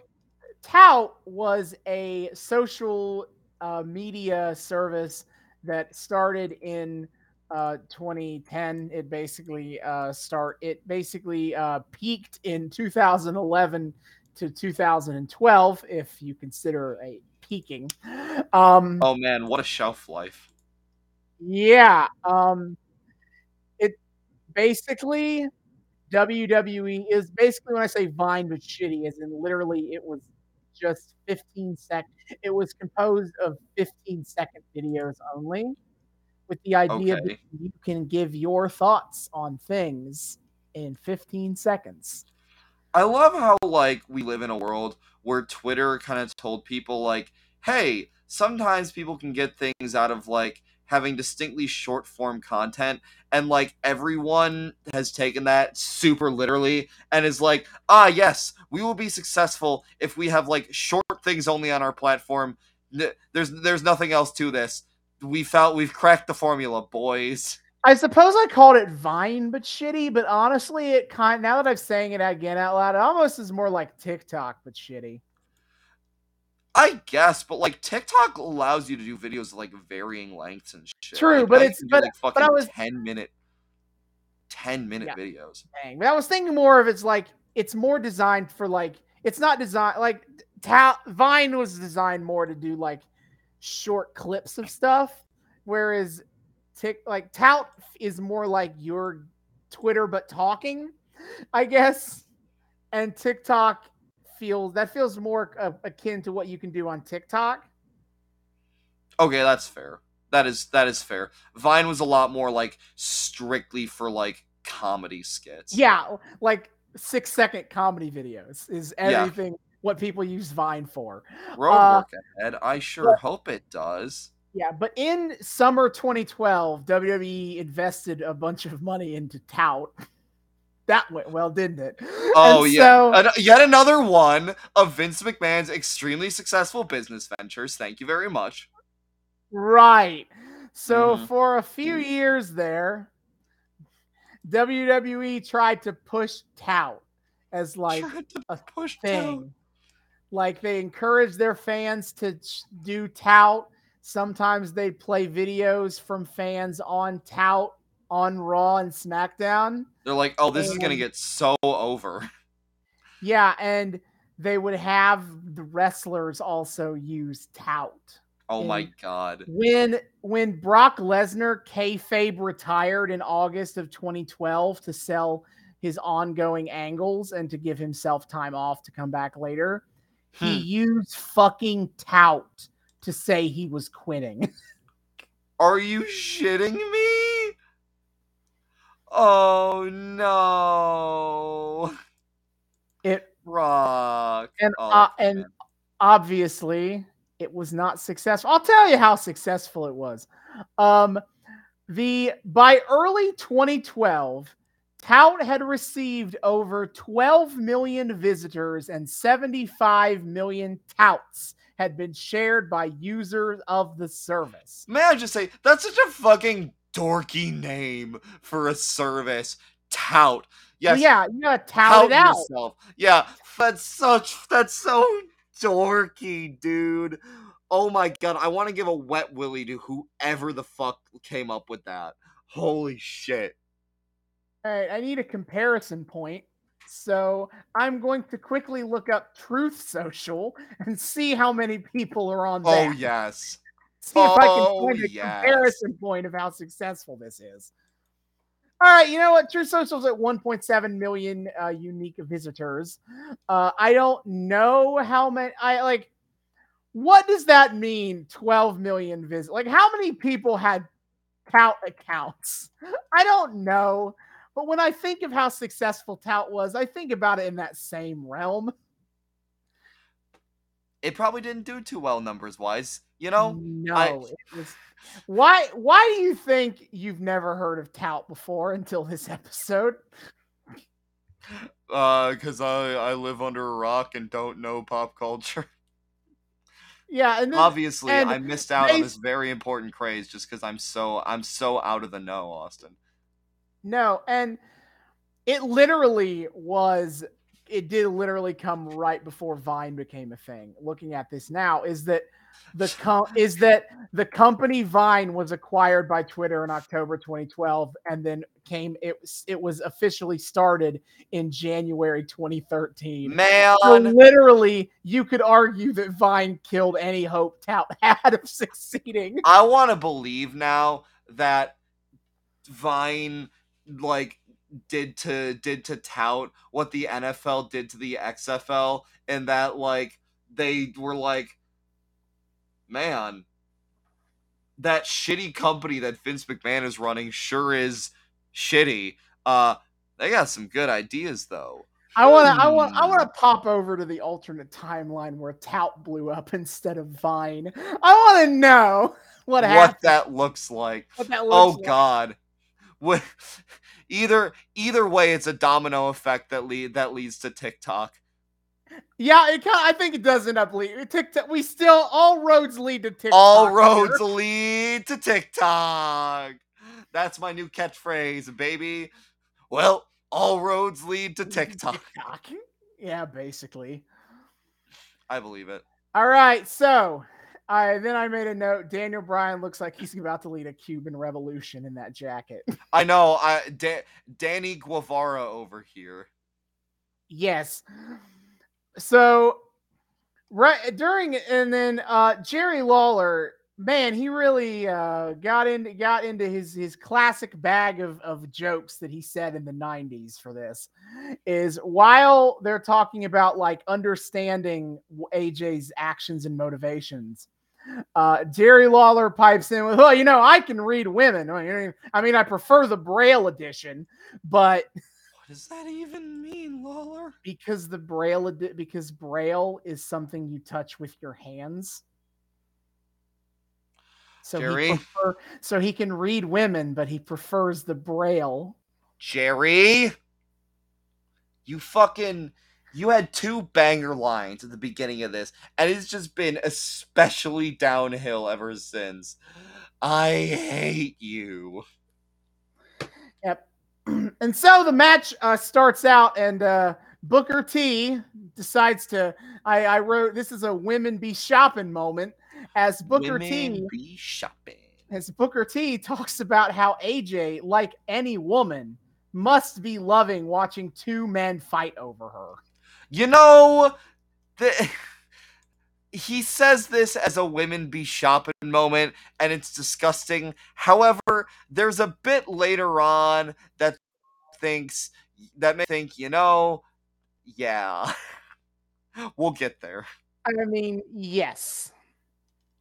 We'll get there. Uh, He's honest, not honestly, necessarily wrong in this one case. And the match starts with not any bullshit. As much as they are, you know, you know, uh, you know, pearl clutching about the idea of like, oh, and hand wringing about how about what A J could do in this match.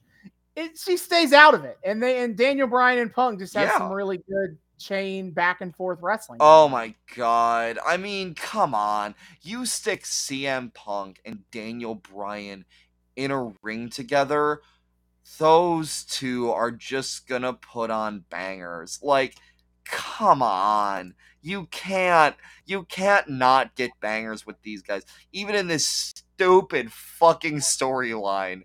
It.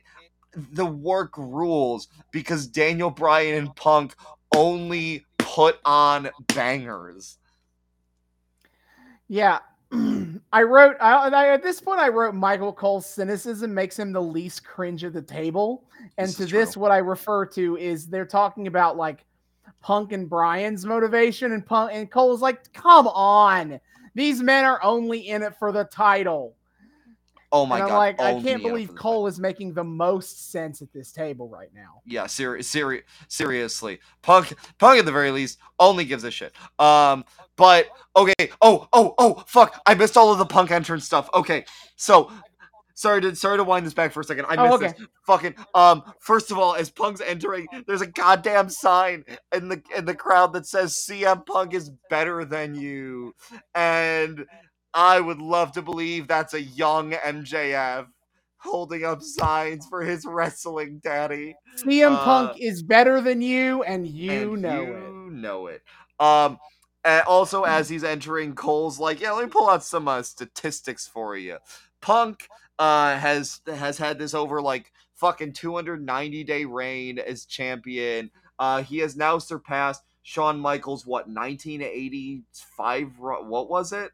Even ninety-five, ninety-six. ninety-five. Yeah, nineteen ninety-six run with the championship to become the seventeenth longest running belt holder. How many main events, Cole? How many main events? I, I, I at this point remarked, like, you know, it is fucking wild that Vince let him keep this belt for this long, considering what their relationship most definitely looked like. Man, the things you can do when you're just fucking nuclear over. Yeah, and then, honestly, his reign is going to get inflated because they announced that The Rock is coming back at the Rumble to challenge for the title. Mm-hmm. So it's like, well, guess who's not losing this belt until the Royal Rumble? Until the Royal fucking Rumble. Yeah. So, like, yeah, my man holds on to it for a hot minute. Partially because he's nuclear over, partially because The Rock. Uh, but anyway, all right. So, onto the, onto the match. Um, yeah, they they're they're talking about all this uh, about about this whole conflict on commentary, and man, Cole, not only is Cole right with his cynicism there, he's also like so close to the point of why, because he because because like Jerry Lawler's like, oh, A J's an evil, conniving, Machiavellian, Machiavellian bitch who knows everything she's doing, and Michael Cole's like, no, she's just confused, and he's like, he gets so close to the point of why she's confused, because he's like, you know, she's gone through all these fucking relationships and all these dudes who kind of like just keep getting involved in her life, and it's like, you're so close, somehow still feels like you're framing this to be her fault. Oh no, it's entirely her fault, of course. Oh yeah, bitches be shopping, am I right? Right. Uh, at They start fight, Punk and Bryan start fighting on the outside. Uh, Bryan Punk throws Bryan back into the ring, and as Bryan sets up something near the ropes, Pr- Punk, Bryan, uh, excuse me, Punk sets up something near the ropes. Bryan jumps up to push Punk back into the ropes, and he knocks off A J, who was trying to get back in the ring. Yep, and A J falls over and goes fucking unconscious, and uh, Punk's like, oh shit, and he like go he goes out of the ring to check on her, and Daniel Bryan of course says, fuck your empathy. He leaps from the ring onto Punk. Punk manages to fall just to the side of A J instead of toppling right down on top of her.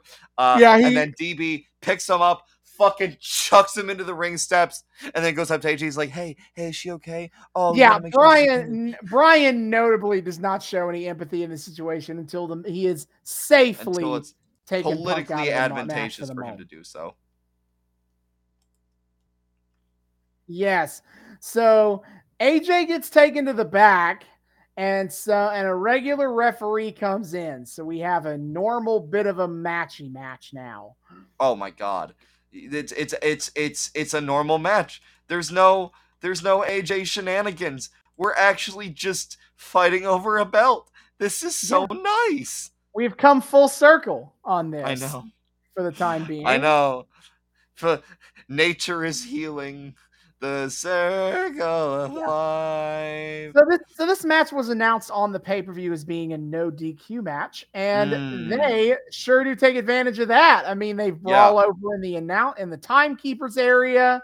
I it was funny um, they brawl into the timekeepers area, and I made a crack about how like there is no big ol' unprotected, precarious timekeepers desk there for them to like smash into because. Uh, on my beloved wrestling show, A E W Dynamite slash Rampage, oh man, do they love smashing into the timekeeper table every single episode. And they didn't have that here, and I was like, man, that's kind of a letdown. And as soon as I said that, the fucking audience starts chanting for we want tables. Table. eight hundred I Q. I see all. Anyway.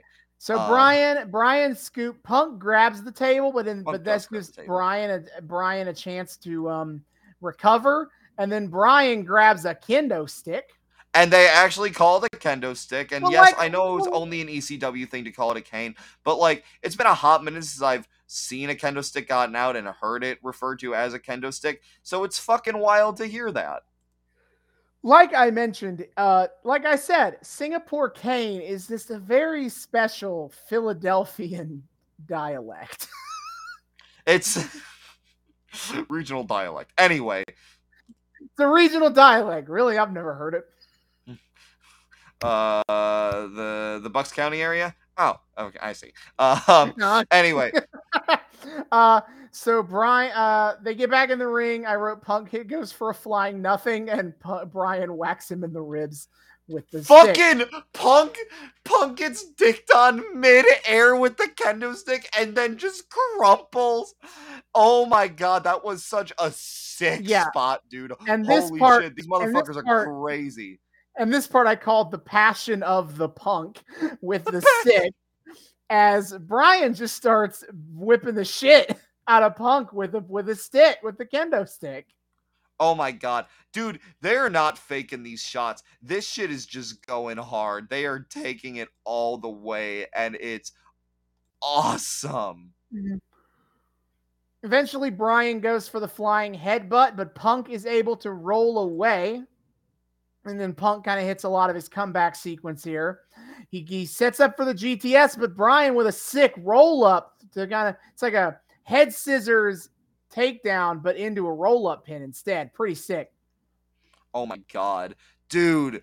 His takedowns are so cool. He's like a fucking spider. It's horrifying to watch him mm-hmm. work.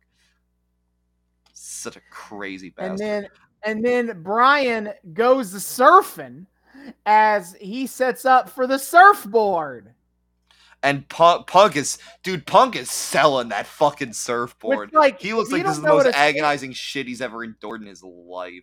It's like, oh, how how do you, dis- it's hard to describe the surfboard pole to people who don't it's know. It's not even is. a surfboard, really, if you think about it, but like, like it's It's so weird. It, it feels evocative of one, even if it, it very does. much is not. I mean, it. I mean, it worked in uh, WrestleTopia as a surf it, as a surfboard. It, it, so, oh my god, I forgot about that. Yeah, but basically, a surfboard is basically you got a guy on your you get you get a guy on your on their back, oh, actually on their stomach. Excuse me, and you kind of step onto them and kind of hook your feet into their feet, and then. You grab them by the arm, by the forearms, and fall back and wrench up backwards. So what ends up happening is you're on your back and they are on their back hanging above you, and you're stretching out the limbs. it's like, okay, something I noticed, which, like, I know that submission holds, like, in reality are pretty much bullshit. Um, that being said, I've seen, okay, I'm going to try to describe this. I've seen these contraptions randomly pop up on the internet recently that it looks like some impossible gravity thing where, like, it's two kind of pieces that are connected by chain in such a way that it, that like the tension allows like one piece to look like it's floating above the other.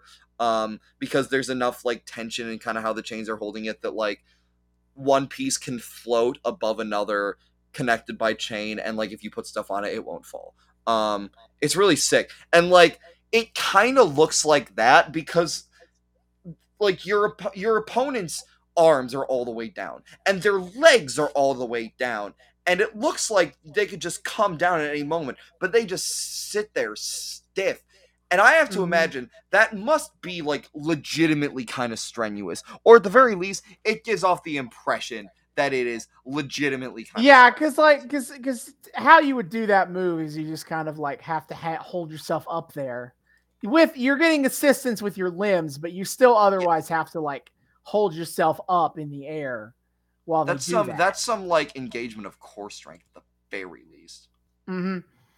Uh, and and uh, I note Booker T is the only one who knows where this move actually is because he's like, oh, Punk is out there. He's hang- Brian's out there hanging ten right now, dog. And I'm like, haha. Hey, ha-ha. Surfboard, hanging ten. Look at that. Yeah. Punk gets out of it basically rolling himself over, and then he grabs the kendo stick. And just yeah, I've never seen the down. surfboard. I don't think I've ever seen the surfboard escape like that. That was really cool. Yeah. And then uh, Punk sets up for an el- for the Macho Man elbow drop, but Brian runs up to him and then hits him for the superplex. And then A J is back. She She's runs returned. down to the ring. She boots out the regular, the other guy. Fuck that yeah, guy. Yeah, she says, get lost, motherfucker. And then while both men are down in the corner, in the corner, A J just smiles and starts skipping around the ring before she goes to get a chair.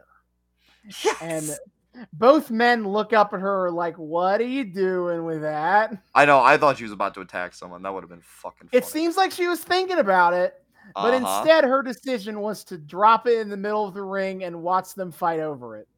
Watch them go. Yeah, yeah. She drops in the middle of the ring and she says, treat this like the beginning of, of an X F L game. Yeah, basically. Die uh, for it, motherfuckers. Brian grabs the chair and starts blasting, but he only so anyway, gets I started two, blasting. But he only gets a two count out of it. And after and, and I want to be clear, age despite the you know the going the going into the match about like A J who what will A J do? Will she favor one or the other? She actually doesn't favor anyone, and she these completely fair counts the entire time.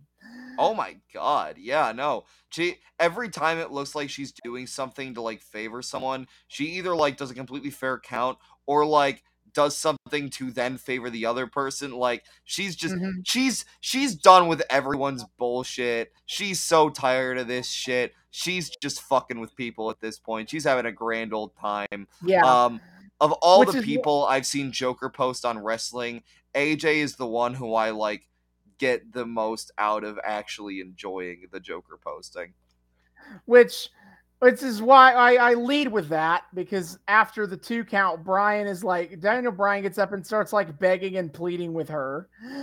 And is yeah, like, like basically fix this match for me. Three. Give me an easy count. Yeah. And A J says no. No. Huh, no. And Brian decides to dedicate his yes kicks to A J, and A J is mildly disturbed as Brian kicks Punk into the corner and then just starts kicking him in the corner. You know, I have to say, I wonder if, like, at this point in his career, Daniel Bryan ever stopped and thought to himself, man, how the hell did I get to the point in my career where I just kind of have to yell yes with every single fucking strike I make?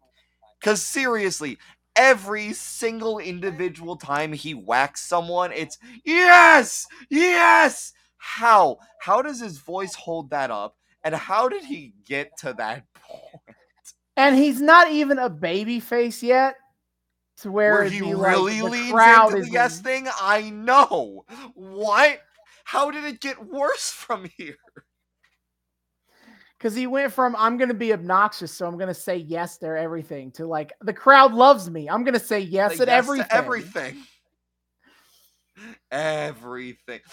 Uh, fucking that one Jim Carrey movie, Yes Man, actually starring Daniel Bryan. Of course. He would be fantastic, of course. That would be unironically great. Put it no, out by W W E be... Studios. Anyway. Come on, uh, W W E Studios. Bring it out. Let's do it. Yeah. Uh, uh, but Bryan tries to set up for one big final kick in the corner, and Punk flies out of it to get to hit him with a clothesline. Punk gets the chair. He nails Bryan with that chair. Oh, baby. And then Punk sets the chair up in the corner, you know, in between the turnbuckles. Yeah, and, so, and he's about to throw Daniel into it, but A J's standing there, and he's like, hey, hey, what are you doing? Hey! And he pushes her out of the corner. Um, but and... in doing so, but in doing, in, in getting, in corralling A J hmm. out of the corner, he himself hmm. is now in the corner. In the corner. And, and Bryan, and Daniel Bryan gets up and drop kicks Punk into the chair. Yeah, and Daniel's like, aha, uh-huh, I see the tables have turned in my favor. Um, uh-huh. and But so... at this point, though, Daniel Bryan goes back to the kendo stick. And A J steps, steps on, on the it. stick and puts and stops him from being able to pick it up. Yep. Uh, so I, A J I really read, said, I I'm about this. to end both these men's whole careers. Yeah, I read, I read this as like, she doesn't want them to get too violent because she cares about them both in some way. See, yeah.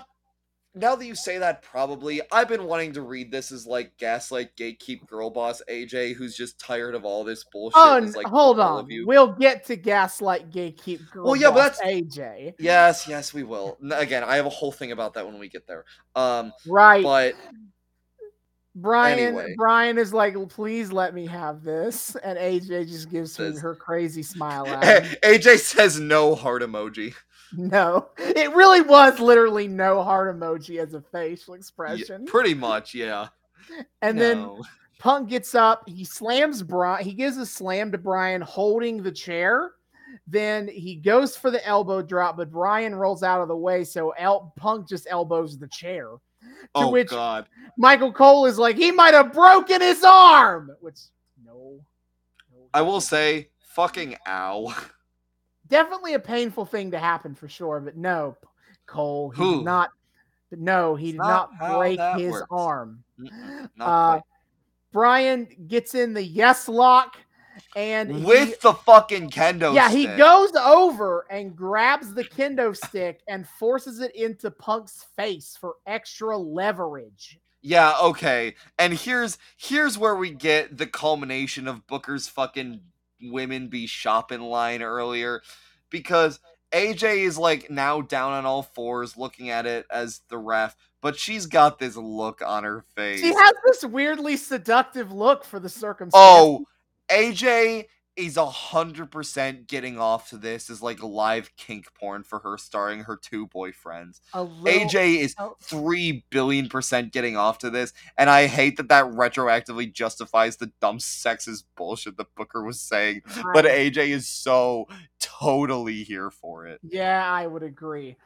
Uh, but Punk, he bites Bryan's fingers to make Bryan let go.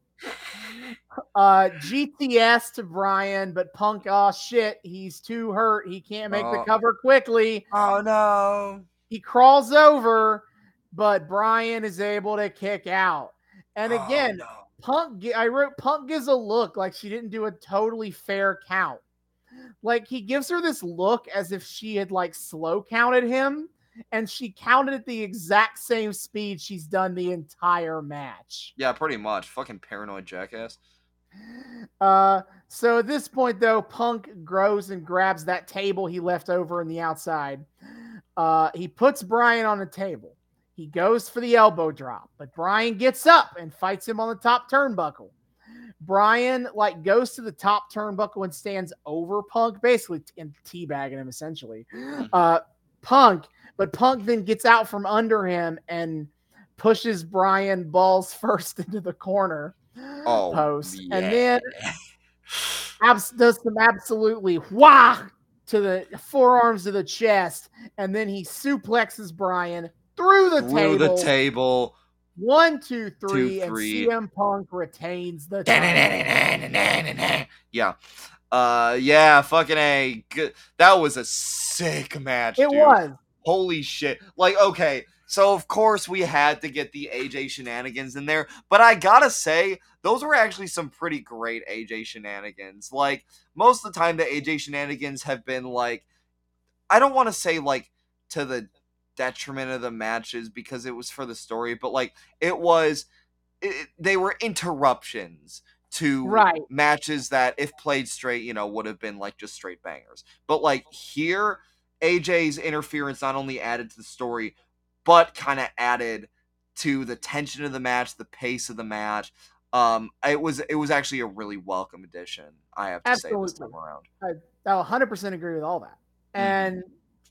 A J Uh, looks conflicted about everything she's witnessed here, and she's yes. like, I don't know, maybe. I she's like, I don't know, maybe I should have screwed Punk for Daniel. I don't know. I'm, I'm not more. I'm wondering about that. Oh no, but no, she, A J, you've been gaslit. No. But she hands Punk the belt, and I and Punk completely ignores her as he yeah. proceeds to celebrate his title win again. Punk knows his priorities here and there, like not A J look, Lee, like ironically. She, like she's over here looking on and being like, I don't know, did I make the right call? Did should I have supported Daniel? And Punk and is like, yeah, I won the title. I'm well, the champion. Punk's in his baby. own little world going belt, yeah. belt, belt, belt, belt, belt, belt, belt, belt, belt, belt, belt, belt, belt.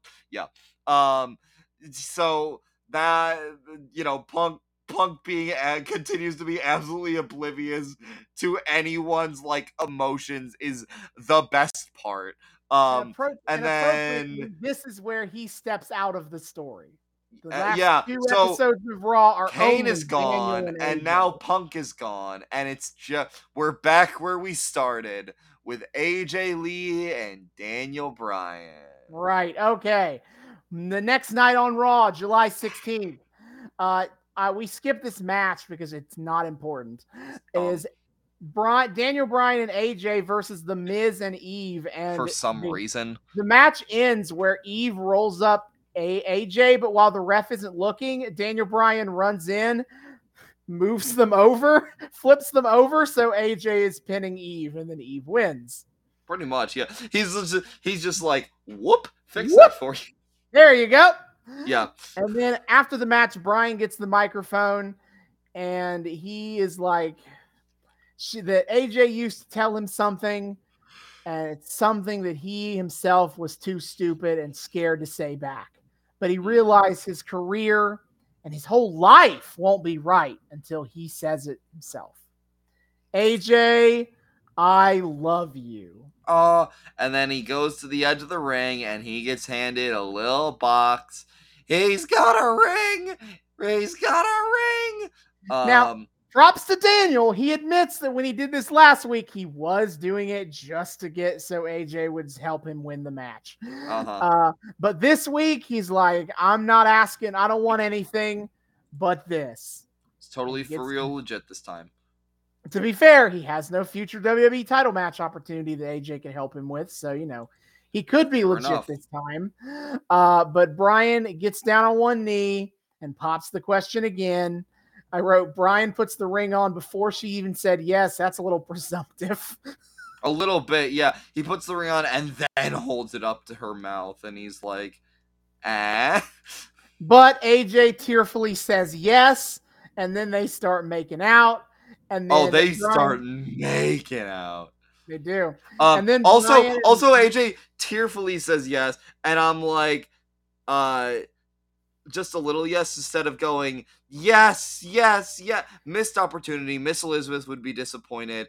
Uh, but then they start doing it together after they're done making out, so fine. Yeah, I know. And a lot yeah, there's a big the crowd yes is still chanting no. no.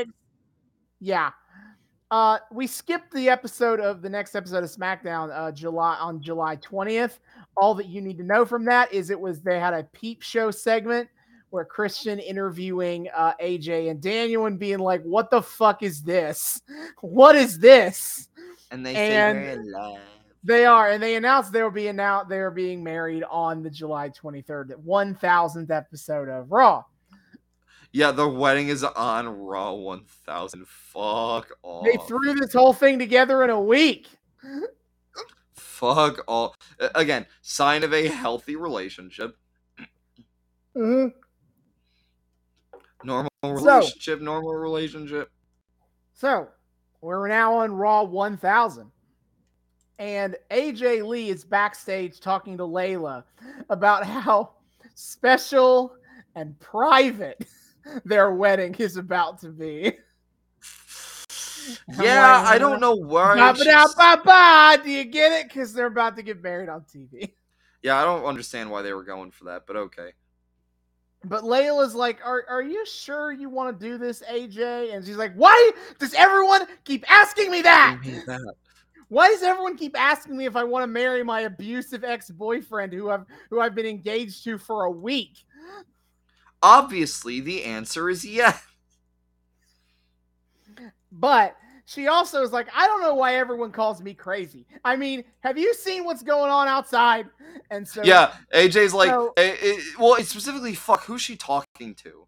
Um, Layla, you know, Layla. Yeah, yeah, yeah, yeah. Yeah. yeah, Layla's like, you're unstable, and she's like, this whole fucking place is unstable, and she opens her door to a bunch which, of cameos. Which fair? Yeah, it, it, but, you know, she's not yeah. wrong. It's it's it's uh it's. It's Raw one thousand, so they, they tried to get as many cameos and fun little bits as they could. So this was where, like, look at all the people we can't have do more than this. But we want to get them on anyway. Because, like, so, first, first, the most American boy, Jim, Jim Duggan, Duggan, just and walks then, by and is rambly rambling. I don't know. And then yeah. R-Truth and Roddy, and Roddy Piper come Piper in with are- a jump rope, and they're like, doing jump rope with little Jimmy.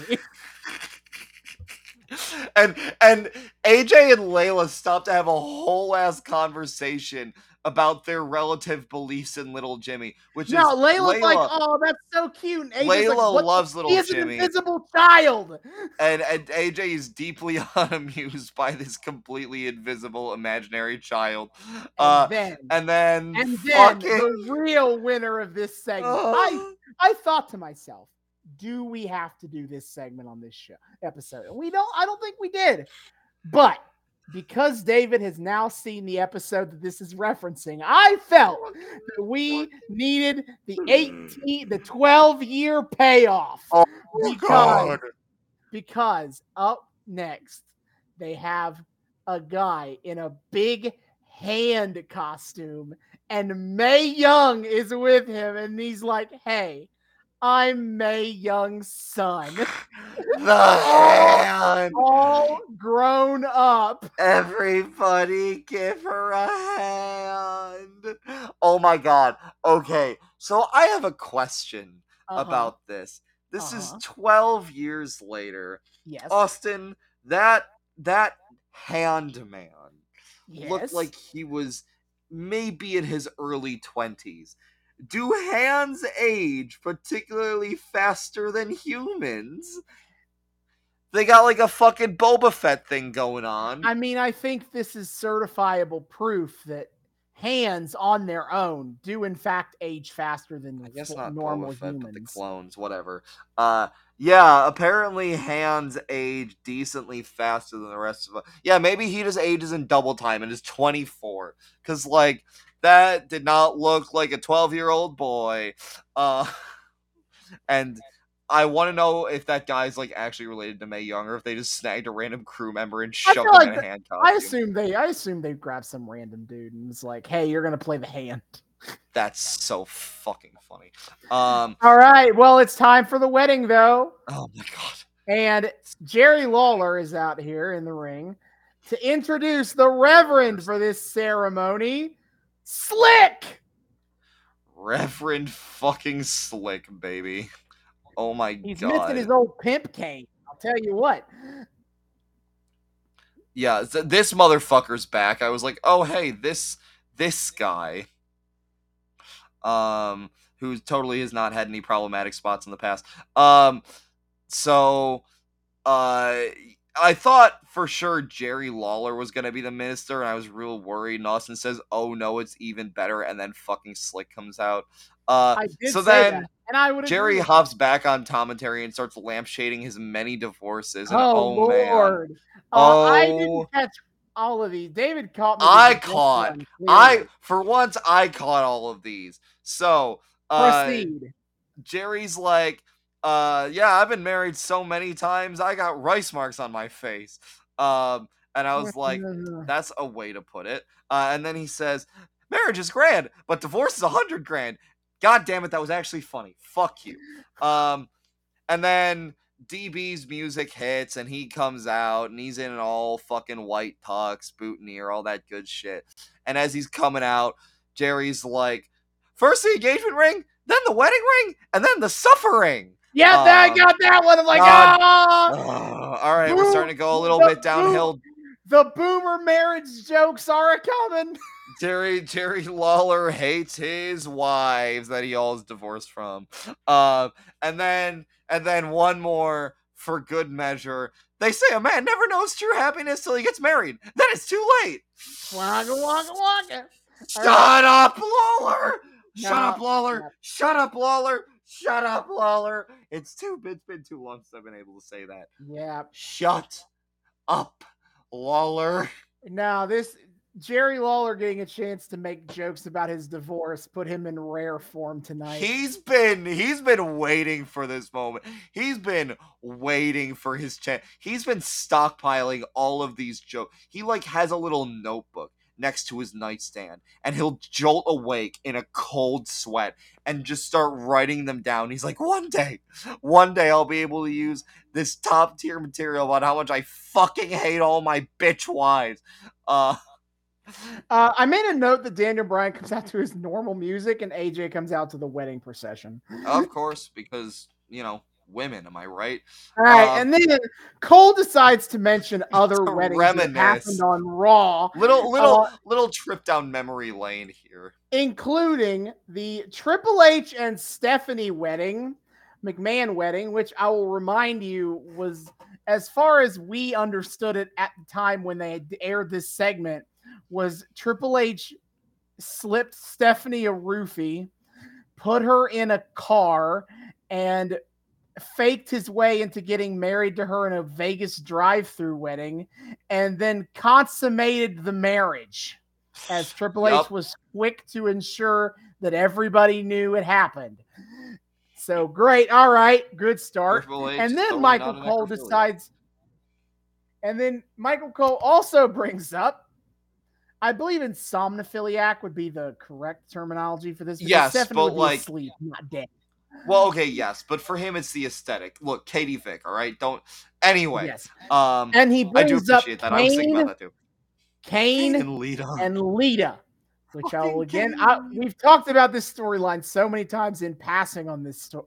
on this uh, podcast, if only to be like, this storyline was stupid, was Kane was for, forced Lita to marry him, and then he put a baby in her, in a marriage she didn't want, and then the baby was forced, had, then she had a miscarriage, because of course she did. Of course she and did, because wrestling then, marriage, ang- wrestling what, wrestling pregnancy angles can end only one of two ways, unless you're Mae Young. And then she learned to start loving Kane through the grief, and then that bitch slut Lita, she cheated on Kane with Edge because Ed, because they turned Kane into for a little bit of time a Matt Hardy stand-in. You are tearing me apart, Lita! Huh!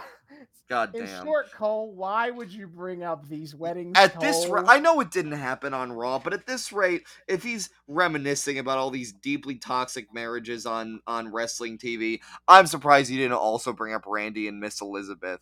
Oh, is that... I know, again, I know it didn't happen on Raw, but is is that one a little too touchy to bring up, Cole? Is that is that one a little, a little too yikes for you, Cole? Because the other one seemed pretty yikes to me, Cole. I don't know. Why don't you bring up? I know it happened on SmackDown, but bring up Billy and Chuck. Why? Why also where it was all the, where it was the, all the publicity the, stunt to, to work to work. Glad le- least problematic wrestle W W E wedding.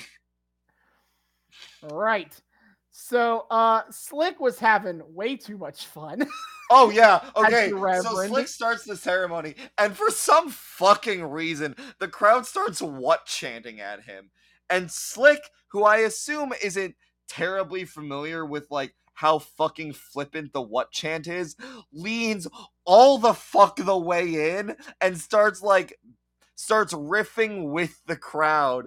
Like, he says a line, and the crowd says what, and he repeats the line, yeah, and the crowd like, says what, like, and he repeats marriage, the line again. What? Marriage? What? What? Marriage? I said marriage! It's a sacred institution. Marriage. So Slick has his fun, and he gets to the speak now or forever hold your peace. And the crowd is like, no. And Slick's like, Slick's like, I don't know what that was. Slick is clearly unfamiliar with modern fan chants. Um, so, but no one else speak. No one speaks up or anything. Yeah. Uh, so Brian gets the ring and he's like, you know, I know they've had, we've had our ups and downs, but I love you and I will always love you. Yeah. And I, and he assures A J that a new chapter will begin from them both begin and he will have everything he's ever wanted. And okay. uh, C M so Punk is backstage watching this and going, hmm. Everything. Is that right? Well, Everything. Yeah. You've ever well, I, I wasn't even thinking that. I was thinking more like he's getting some ideas for like two years down the line. But yes, also that. Right. So then Brian, then they, then, you know, you know, Slick is like, Brian, Daniel Bryan, do you take your blah, blah, blah? And he goes, yes. Blah, blah, blah. And then yes. he goes, A J, do you blah, blah, blah, blah, blah. And she's like, yeah. And she yes. starts saying yes. yes. And yes. I know, and I know that the crowd is also is saying no right now. Oh, the crowd is so not here for it. Feels feels very like that meme of like, isn't there someone you forgot to ask? I consent. I consent. The entire the crowd, W W E I don't. crowd. I don't. We don't. All right. But before Slick can pronounce them man and wife, A J decides to pause for a second here because she says that she wasn't saying yes to Daniel. No, no, no. She was saying yes to someone else. Another man who made a proposal to her earlier that night. Yep. And then, no chance! No chance in hell! You got Vince McMahon is here. Vince shows up and I'm about ready to riot. For the for the briefest of moments, it appears that A J Lee has accepted Vince's marriage proposal. Nah, wouldn't he, he's still technically married to, to Linda at this point, but not remotely surprised that he still would have popped the question to someone else. But Vince is like, no, no, no, Daniel, no, no, no. You don't understand. It's not that kind of proposal. It's a business proposal. And to make sure that Raw one thousand one is as good a show as possible, I want to introduce to you the newest general manager of Raw. He points to the he points to the back, he points towards the back, and then he points to the ring. A J! And A J's like, yeah, woo, I'm the new G M. Fuck you, Daniel. Yes, yes, yes. And run like skips around him, runs out of the ring, and Daniel's left there in the ring, starts freaking out. He takes it about as well as you'd expect and just has a complete meltdown. Terrors of the bouquet. He destroys starts, the set. Starts destroying the set, and all the while A J's just happily skipping down the yeah. the uh, the aisle, I suppose. Um, And that is how the set, and that is the how the storyline of this Love Square ends. Yeah, with okay. A J becoming Raw general manager and not being in a relationship with any of them. Okay, yeah. So here's the thing. This story is, yes, a mite disjointed. The it, it, it does not. Uh, David, you're as... cutting out right now. Oh, come on. Okay. Here's the thing. This story is okay, a you're mite... back. Please continue. There we are. Okay, here's the thing. This story is a mite disjointed. Uh, namely in that none of the conclusions really feel like they match up with what was being set up. Like, yeah, up, like, like, the, like... It does not feel like a logical follow through, because we start off, right, with this C M Punk Daniel Bryan feud slash Daniel Bryan is an abusive ex-boyfriend. Um, and those are two different stories. And then Kane gets involved in the feud. And then A J shows up in the three-way feud and starts macking on everybody. Okay, this this checks out so far. We have two disparate storylines, both involving Daniel Bryan, and the and A J Lee comes in to be the connective tissue between the to to kind of like bridge over those two things. Okay, mm-hmm. So far so good. And then A J starts starts setting the fucking setting to work, wooing all the men, confusing all the men, and like this is, a, is slowly becoming her world, and we're all just living in it.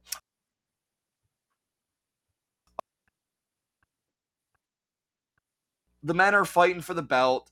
Punk wins it. The men then fight a second time for no belt, and Daniel Bryan wins to become contender, I guess. I don't know, whatever. Um, but then all of a sudden, A J's practicing breakup speeches, and then Kane shows up, breaks up with A J, and then disappears from the storyline completely. What? Okay, then what was the point of getting K- Kane involved here if he's just going to dip out having gained nothing from the experience? Um... Like, literally, he's just there to have a punchline about how he's this giant monster, and yet he finds A J unstable. Like, that seems to be the point of his involvement, just so he can have that fucking punchline. And then we do, um, we do Title Feud Part two. It's just Daniel Bryan and Punk this time again, and A J's still here, and there's a lot of shit going down between them. There's a whole marriage proposal thing. Um, and A J's the guest ref, and she's manipulating all of them, and She she fucks with both of them during the match, and Punk gets the dub, and she looks all conflicted um, about uh, allowing Punk to win.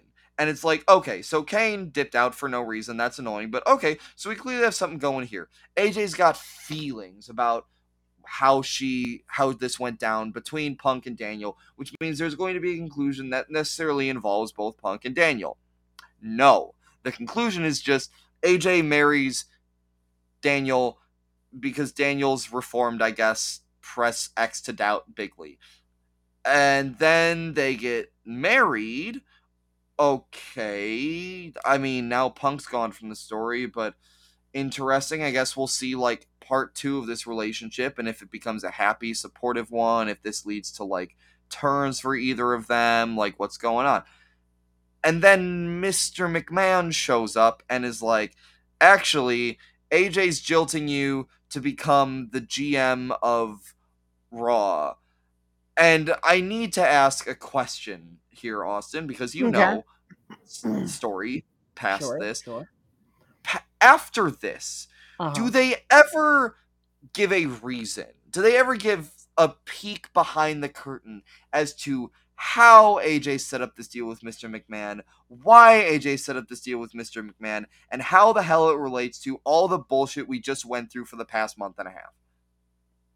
All right. I mean, they they mentioned that um, Vince talked to her before earlier in the show. I don't know. I don't know why he did that. They never explained what made him approach A J. I if I don't remember. I don't remember her. I feel like the obvious motivation for A J is she's trying to get back at Daniel, and that is made clear going forward. She basically like fucks with him over, but out, out, over all of this, that and that all culminates in her forcing Kane and Daniel to go to anger management class. But what? That's the punchline? But that was born of... What?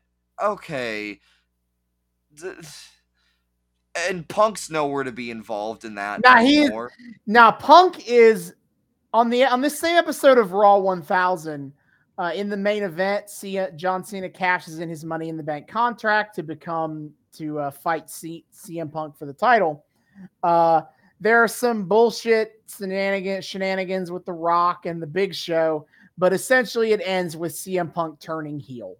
So he is completely removed from any from any of this A J shit. Okay. Okay, so what was the point of all of this? Because... It just, no, nothing leads thematically from one thing to another. There is no satisfying conclusion involving all of the players involved here.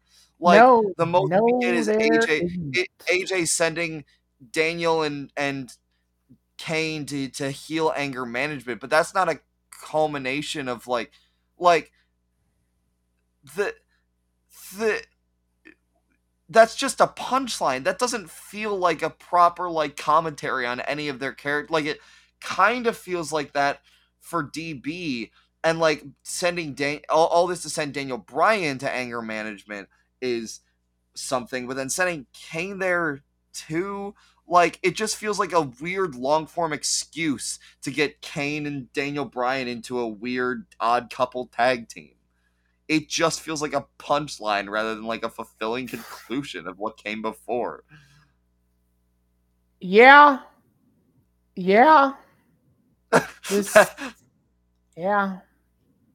Because like, there could be a version of this where they play up like, A J fucked with all three of these men to like, prove something, and it's a whole gaslight gatekeep girl boss thing, and that's what gave her the credentials to go up to Vince and be like, hey, bitch, make me the G M of Raw. And Vince, for some reason, to actually bite on that proposition.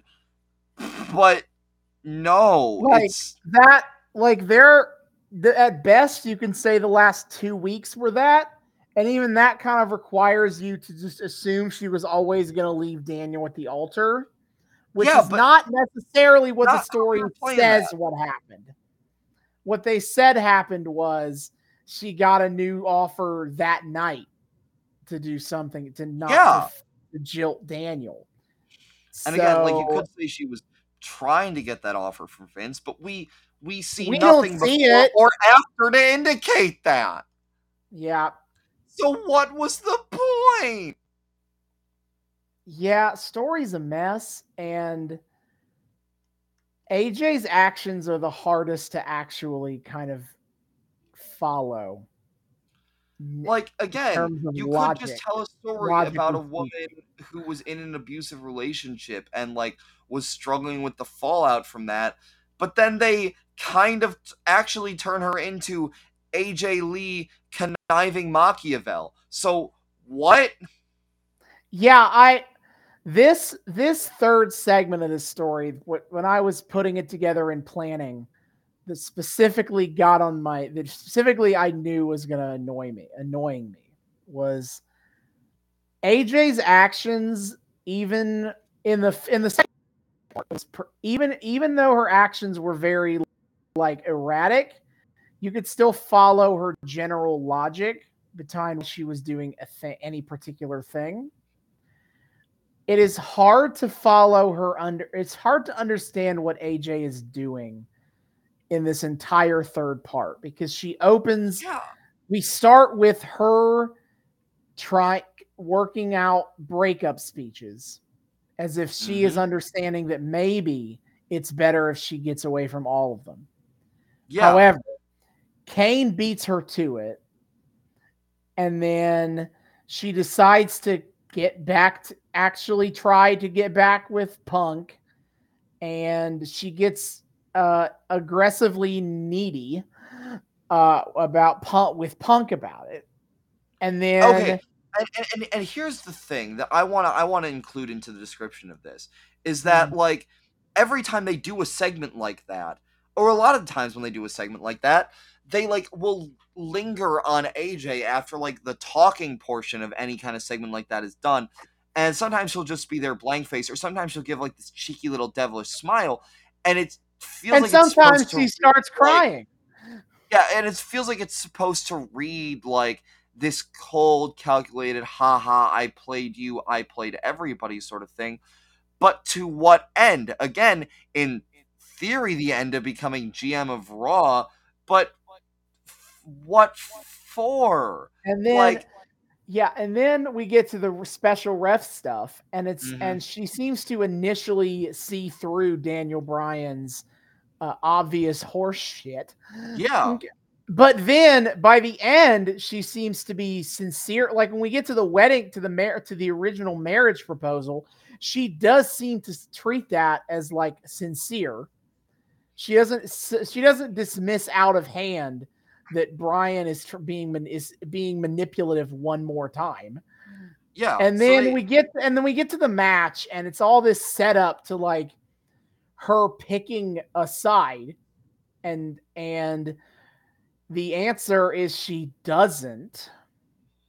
And and like it that feels weird because this whole arc she's never been indecisive in the moment. Mm-hmm. She jumps back and she jumps around between who she decides to have affections for. Mm-hmm. But in the moment, she's never like, God, I don't know who I'm attracted to here. Mm-hmm. I don't know who to support. And yet in Money in the Bank, that's the entire impetus of what happens is she le- she is conflicted about whether she to support Daniel or Punk, and she chooses nothing. And that feels weird. That feels like a bad resolution to this entire arc, which is entirely devoted to who will A J support. Yeah, and again, you could go like she's detached and she doesn't actually give a shit about anyone, but you have to give purpose behind that and have it be like, ah, I played all of you bitches. But they never fully commit to that. Right, and then we get to the wed- we get to the marriage proposal two point oh that she accepts. And like I said, you could r- try to read that as considering what happens at the actual wedding as like, oh, this was all part of the plan, except the story doesn't frame it as if that's part of the plan because of the timing of events. If they had, if they had instead said, I already accept last week, I accepted a different proposal from another man, then you could play that off as A J always knew she was going to do the thing she did. That she oh, was yeah, going. Like she's been planning this, of course. Right. But because they're like, because they have to make it an extra twisty twist and make it that Vince came to her at Raw one thousand, we can't, we have to kind of assume that she was being sincere in accepting the wedding, the marriage, uh, the uh, the the wedding, the marriage proposal. So what the fuck? Yeah, like for the first time in this arc, I can't tell you what A J's motivations seem to be. Like the front, the part one was all about her still kind of like grieving her relationship with Daniel and kind of struggling to come to terms with the idea that Daniel was in fact a bad person. Yes. Uh, the second part was about her clearly feeling some kind of attraction to three different men and just jumping between them. And because she sees different value in each relationship as well. She, you know, she, calls, she, open, like- she openly calls Punk her soulmate. She everything she says about Kane is very much related to this idea of like feeling some kind of sp- sex, raw, passionate attraction to him. Yeah. And she's still, but she's still also hung up on Daniel. So she is conflicted and jumping around almost as if to kind of figure out which choice she should work with here.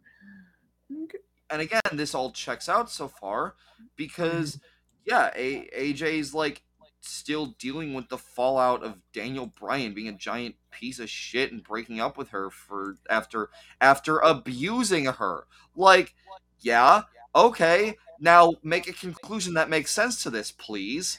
And we hit the conclusion, and I there it doesn't really make sense at all. Like, nope.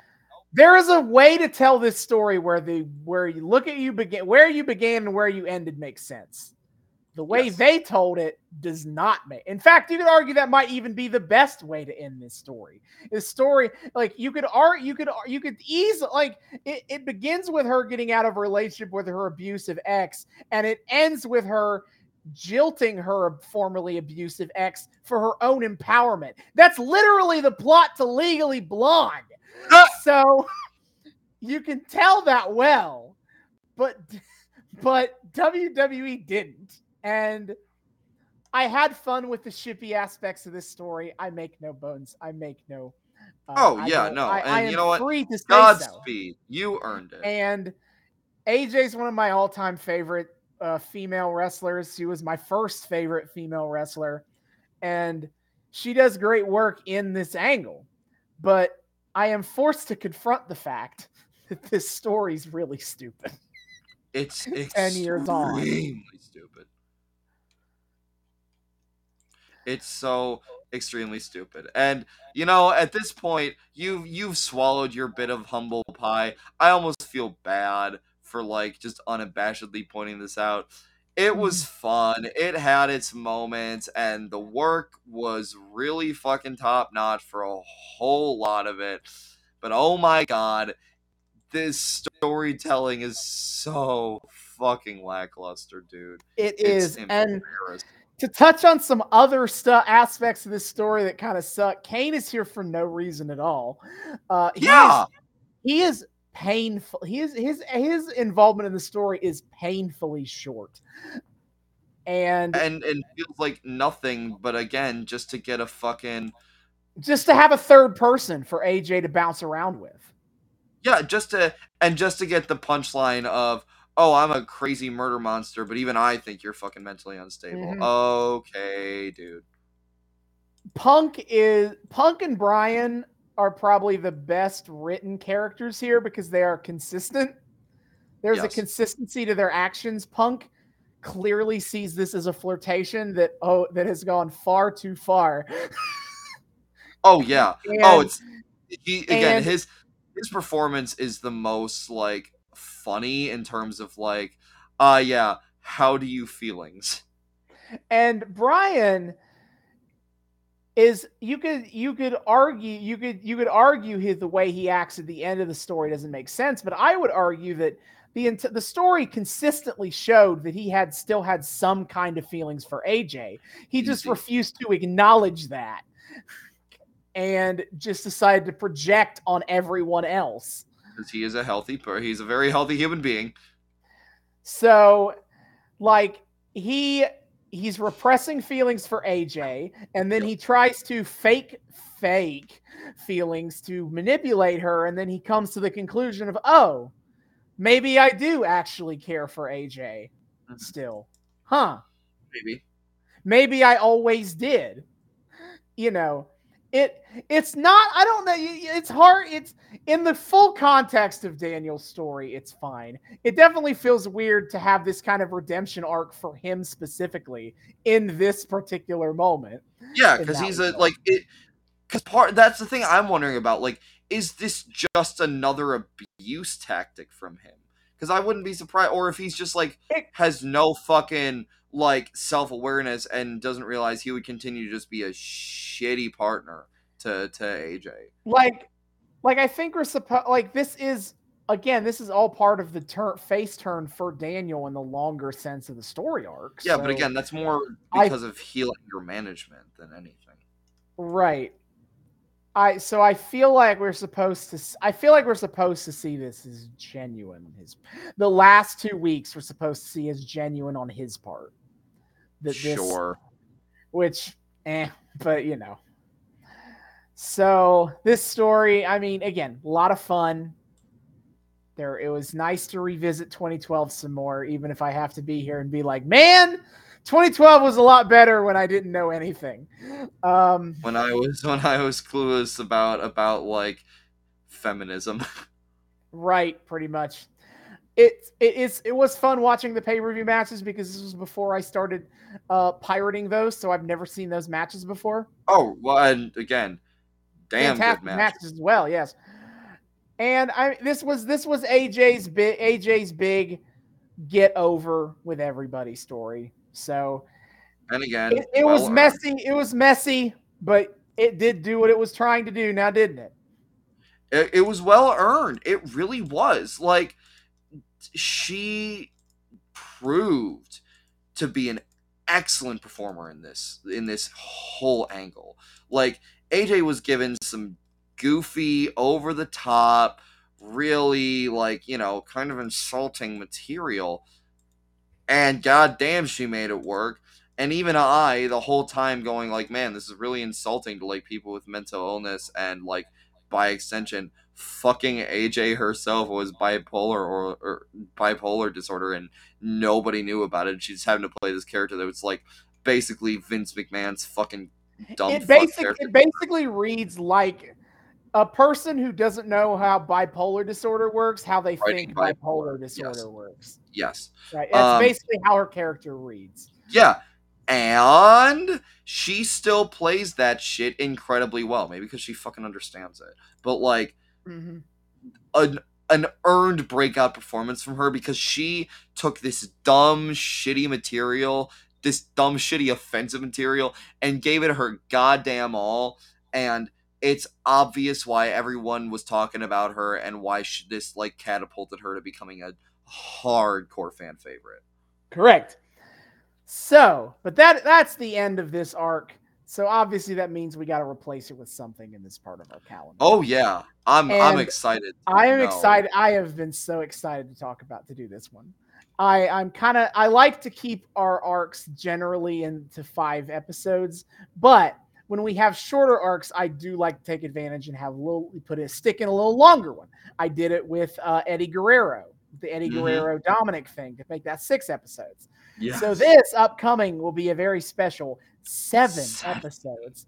And you'll understand why we had to do it this long when we do it. But we have talked around the career. We've touched a lot on the career of Daniel Bryan. We have done we have done his we're we've done his abusive boyfriend phase. We've done his anger management ha- odd couple team yes. hell no. You are familiar with Daniel, and now like he's in his A E W run now. Oh yeah, like like uh, veteran, grizzled veteran of the industry, Bryan Danielson, who has no fucks left to give and just wants to hurt people. Mm-hmm. And so I think it's time to do the arc, the story arc that basically catapulted him to the top of W W E. At SummerSlam two thousand thirteen. Daniel Bryan faced John Cena in a one-on-one match with Triple H as the special referee for the W W E title. Daniel Bryan shockingly won the title that night, and immediately Triple H turned on him and had Randy Orton cash in his Money in the Bank contract to win the title off of him. This will begin a... Well, W W E would tell you it was a seven-month journey. It's a little bit more complicated than that. But it's time. We will, for the next seven episodes in our modern art segment of the show, we will be talking about the road to WrestleMania thirty, where Daniel Bryan will main event and finally become the world champion we all dreamed of. No fucking way! This is legitimately something we've talked about since early on in the show. I remember this shit. I remember us talking about, like, Daniel Bryan's, like, oh, hard fought climb to the top, both in and out of kayfabe, where like everyone's like, ha, you're short, you're not like supermodel attractive, so fuck you. Um, wow, this is gonna be super cool. Yep. God damn. Okay. But that's a few, that's a few weeks from now. What are we doing next week? Well, yes. Let me tell you something, brother. Brother, we are we are coming back to uh, the Coliseum home videos, and the Col- one of the most famous parts of the Coliseum home videos was they would have mini documentaries, or at least like compilations focused on one particular wrestler, and oh, nobody yeah. got more of these fucking tapes devoted to them than Hulk fucking Hogan. So Absolutely. next Absolutely. time we will be watching one of those Coliseum home videos dedicated to the red and yellow spandex man himself, Hulk Hogan. Hell yeah, brother. I'm gonna I'm gonna pregame with my finest cup of Hulk's protein sludge. I'm oh, yeah, gonna say, brother. Just start um, dumping pills in there. That's how, I'm gonna, how you do I'm it. I'm gonna eat like a hundred vitamins and say all my prayers, brother, because it is time to truly take a deep dive into the man, the myth, the legend himself, uh, the Hulkster. Ow, my fucking voice. It's it's a tough voice to do, dude. You got it's hard to keep it's hard to keep up the voice, brother. Brother. But until, But until then, David, hit our plugs, dude. Oh, yes, sir, dude. All right. You don't have to, you don't have to I'm not doing up. it for the whole thing. I will die. Um, friends, hi. Thank you so much for once again joining us on yet another episode of the Noobs and Knockouts podcast. We are so delighted to have you here. It has been an utter blast. And hey, returning listeners, returning viewers, hey, how you doing? You know the drill. Thank you so much for being here. We're so happy to have you. Continue to welcome us back into your eardrums, your eyeballs, whatever it is you use to consume our content. We love you guys. Thanks for being here. But hey, we got some newbies too. New people. Hey, how you doing? Great to meet you. We here at the Noobs and Knockouts pod- podcast like to think we are friendly to both noobs and knockouts alike. So whether you're brand new to the wild, wacky world of wrestling or you're a veteran of the weird bullshit, uh either way, we hope you feel welcome here. We hope you had a great time here. If you would like to keep having a great time with us and you're not entirely sure how to do so, well, not to worry, my friends, I have you covered. First of all, you can find us on YouTube. We are the Noobs and Knockouts podcast on YouTube. Hit subscribe, ring that bell, make sure it turns a nice little solid color so you get notifications every single time we drop a brand new episode. Give us that mwah, sweet, sweet engagement. Check out all of our playlists. Austin has been kind enough to organize all of the arcs that we follow all the way down into their own little separate playlist. Uh, so you can follow something all the way down without having, without having to skip around a whole lot. It's great. And hey, on the YouTubes, you get to see all the cool visuals we got going on too. You'll see our, our beautiful, wonderful faces. Um, but of course, if you were a fan of the audio-only experience, uh, we, of course... Uh, have options for you there too. You can find us on three of the best places to find your podcast, which would be Spotify, Google, and Apple Podcasts. Come check us out there. Uh, get, listen to the show, download the show. If you're so inclined, give us some nice little like five-star ratings, some nice little reviews telling people, hey, these guys are pretty cool. Maybe more people should be checking them out. I don't know. I'm just saying. Either way, great time. Uh, listen to us, and if you'd be so kind, give us a little bit of that feedback. Helps out the show a lot. But hey, you can also get in contact with us. We got some social medias going on around here. First and foremost, of course, is our Twitter. You can find us on Twitter at Noobs and NoxPod on Twitter. That's at Noobs, the letter N, NoxPod on Twitter. Come check us out there. We post memes. We engage in discourse. We drop ep- we we we drop notifications every single time we drop a brand new episode, so you guys always know what the hell's going on. And, of course, the highlight of our Twitter is weekly wrestling live tweeting. Um, Austin's been on a bit of a break from from weekly live wrestling, so I, uh, I've been starting to take up that mantle a little bit myself, trying to cover either A E W Dynamite every Wednesday at eight p.m. on T B S, uh, and or uh, A E W This Is Rampage, baby, the show you all been waiting on. It is the uh, show that I have been waiting on. It's the show that I've been waiting on for sure. Uh Uh, every Friday night at ten p.m. on T N T. Uh, you know, we're we're just we're just having a good time riffing over there. But of course, on top of that, uh, Austin, of course, he he's never one to to neglect his duties truly, and he likes to cover all of the major wrestling pay-per-view events. My friend, what is on the docket coming up? Righto. So, upcoming on November nineteenth is A E W Full Gear. Uh, it is. Uh, David, how are you caught up on, on everything? I am. I'm can caught up. And I'm so like, can I start for Full Gear? Can, can I start? Can I give net game matches then? That's yes, right. Yes, you can. All right. On the show, we currently have upcoming John Moxley versus M J F for the oh, World Championship. Yes. The Acclaimed versus Swerve in Our Glory for the World Tag Team title. For a third time. All this time it's personal. This time uh, it's personal. For the, the World Ta- the A E W World Championship Eliminator Tournament Final. A turn the winner of that tournament will receive an A E W World Title match at Winter Is Coming. Tony Storm versus Jamie Hayter for the interim women's title. Yes, push Hayter. Hayter's gotten her push. Yeah, the man. Absolutely wildest Ring of Honor World Title match I think I've ever seen. Yeah. A, four, a four-way match between Chris Jericho, Bryan Danielson, Claudio Castagnoli, and Sammy it's Guevara. Terrible. Where, where, sidebar, Chris Jericho expects it to go like this, and he said as much.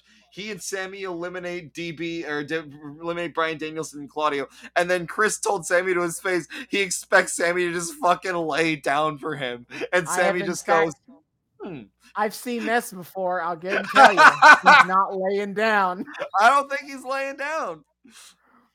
Uh, Jade Cargill versus Nyla Rose for the T B S title. Mommy! Yes! Yeah. Uh, Doctor Britt Baker versus Saraya. Paige here. She is back as wrestling. And she's clear, and it's a whole thing. And then, Jeff Jarrett. Ain't he great? He's and back. Jay Le- and He's Jay back. Lethal versus Sting and Darby Allin. That's going to be so sick. And then Luchasaurus and Jungle Boy in a steel, steel cage. cage match. Oh my God. Nothing but bangers. Nothing but bangers at Full Gear. And it's on a Saturday. I can get wasted without it being a problem. It's going to be great. I'm going to have to turn this on in between football games, but I will persevere. Now. Yeah, baby. Next week, then the weekend after that, November twenty-sixth, is Survive W W E Survivor Series War Games. War Games. Uh, so far, five people enter, and uh, from each team, and then they fight it out in the in two cages, ten people. Let's go. Holy shit. So far, we have two match only two matches set. The women's War Game match, which currently is set for Bianca Belair, Alexa Bliss, and Asuka, and two people yet to be determined, versus Damage Control and Nikki Cross, and one other person to be determined. Absolutely. And and then the men's War Game match, which we don't know yet, but I mean, surely it's the Bloodline is going to be in the match, right? There's Without even doubt. five of them. It's tough. Plus, plus, fucking, uh, uh, plus, fucking Sami Zayn is there too. Yeah, it's the Usos, Roman, Solo Sikoa, and Sami Zayn. So, Absolutely. like, surely the surely the Bloodline is going to be in, in the men's game match. Little and bit. then, and then for Impact Wrestling, their next pay per view is all the way in January at Hard to Kill. Hard to Kill.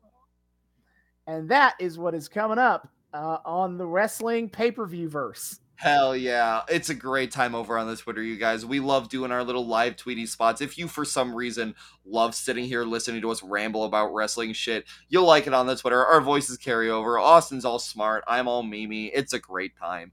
Uh, so yeah, check us out on the Twitter at Noobs and Knox Pod. Uh, but of course, if you want to get in super direct contact with us, we also have an email address. You can email us at noobsandknockoutspod at gmail dot com. That's noobs and the word knockoutspod at gmail dot com. Come say hi to us there. Tell us what you think about the show. Give us suggestions, requests for, for any kind of wrestling media you want to see us cover. Um, tell us how based and red-pilled you think our hot takes are, or how fucking stupid you think they are. Start discourse. Come say hi. We love people saying hi. We would love to say hi back. noobsandknockoutspod at gmail dot com. And, of course, finally, hey. Hey, we're we're just a couple of dudes. We're some broke twenty-somethings. We we put our blood, sweat, we're and tears. A cu- we're a couple of guys being dudes. Uh, what's better than this? Guys being dudes. We put our blood, sweat, and tears into this show. Uh, and hey, we would greatly appreciate it if you guys could support us. Helps us out. Helps us the show. Helps the show out a little bit. Maybe, you know, we can afford some even better like tech to just keep making the show one and work better and better and better. I don't know. I'm just saying. Um, either way, come support us. We have a Patreon. Please come support Noobs and Knockouts podcast on Patreon. You can find the link for it in our Twitter. one dollar a month gives you early access to episodes and a shout out at the end of each episode. Shout out to one dollar a month friend of the show, uh, the sugar daddy Kyle Smith, for his uh, support of our show. We love you, buddy. Enjoy your perks. If you want to enjoy your perks along with Kyle, come check us out. Noobs and Knockouts podcast on Patreon. We got the link in the Twitter. See you all next time. Hasta luego.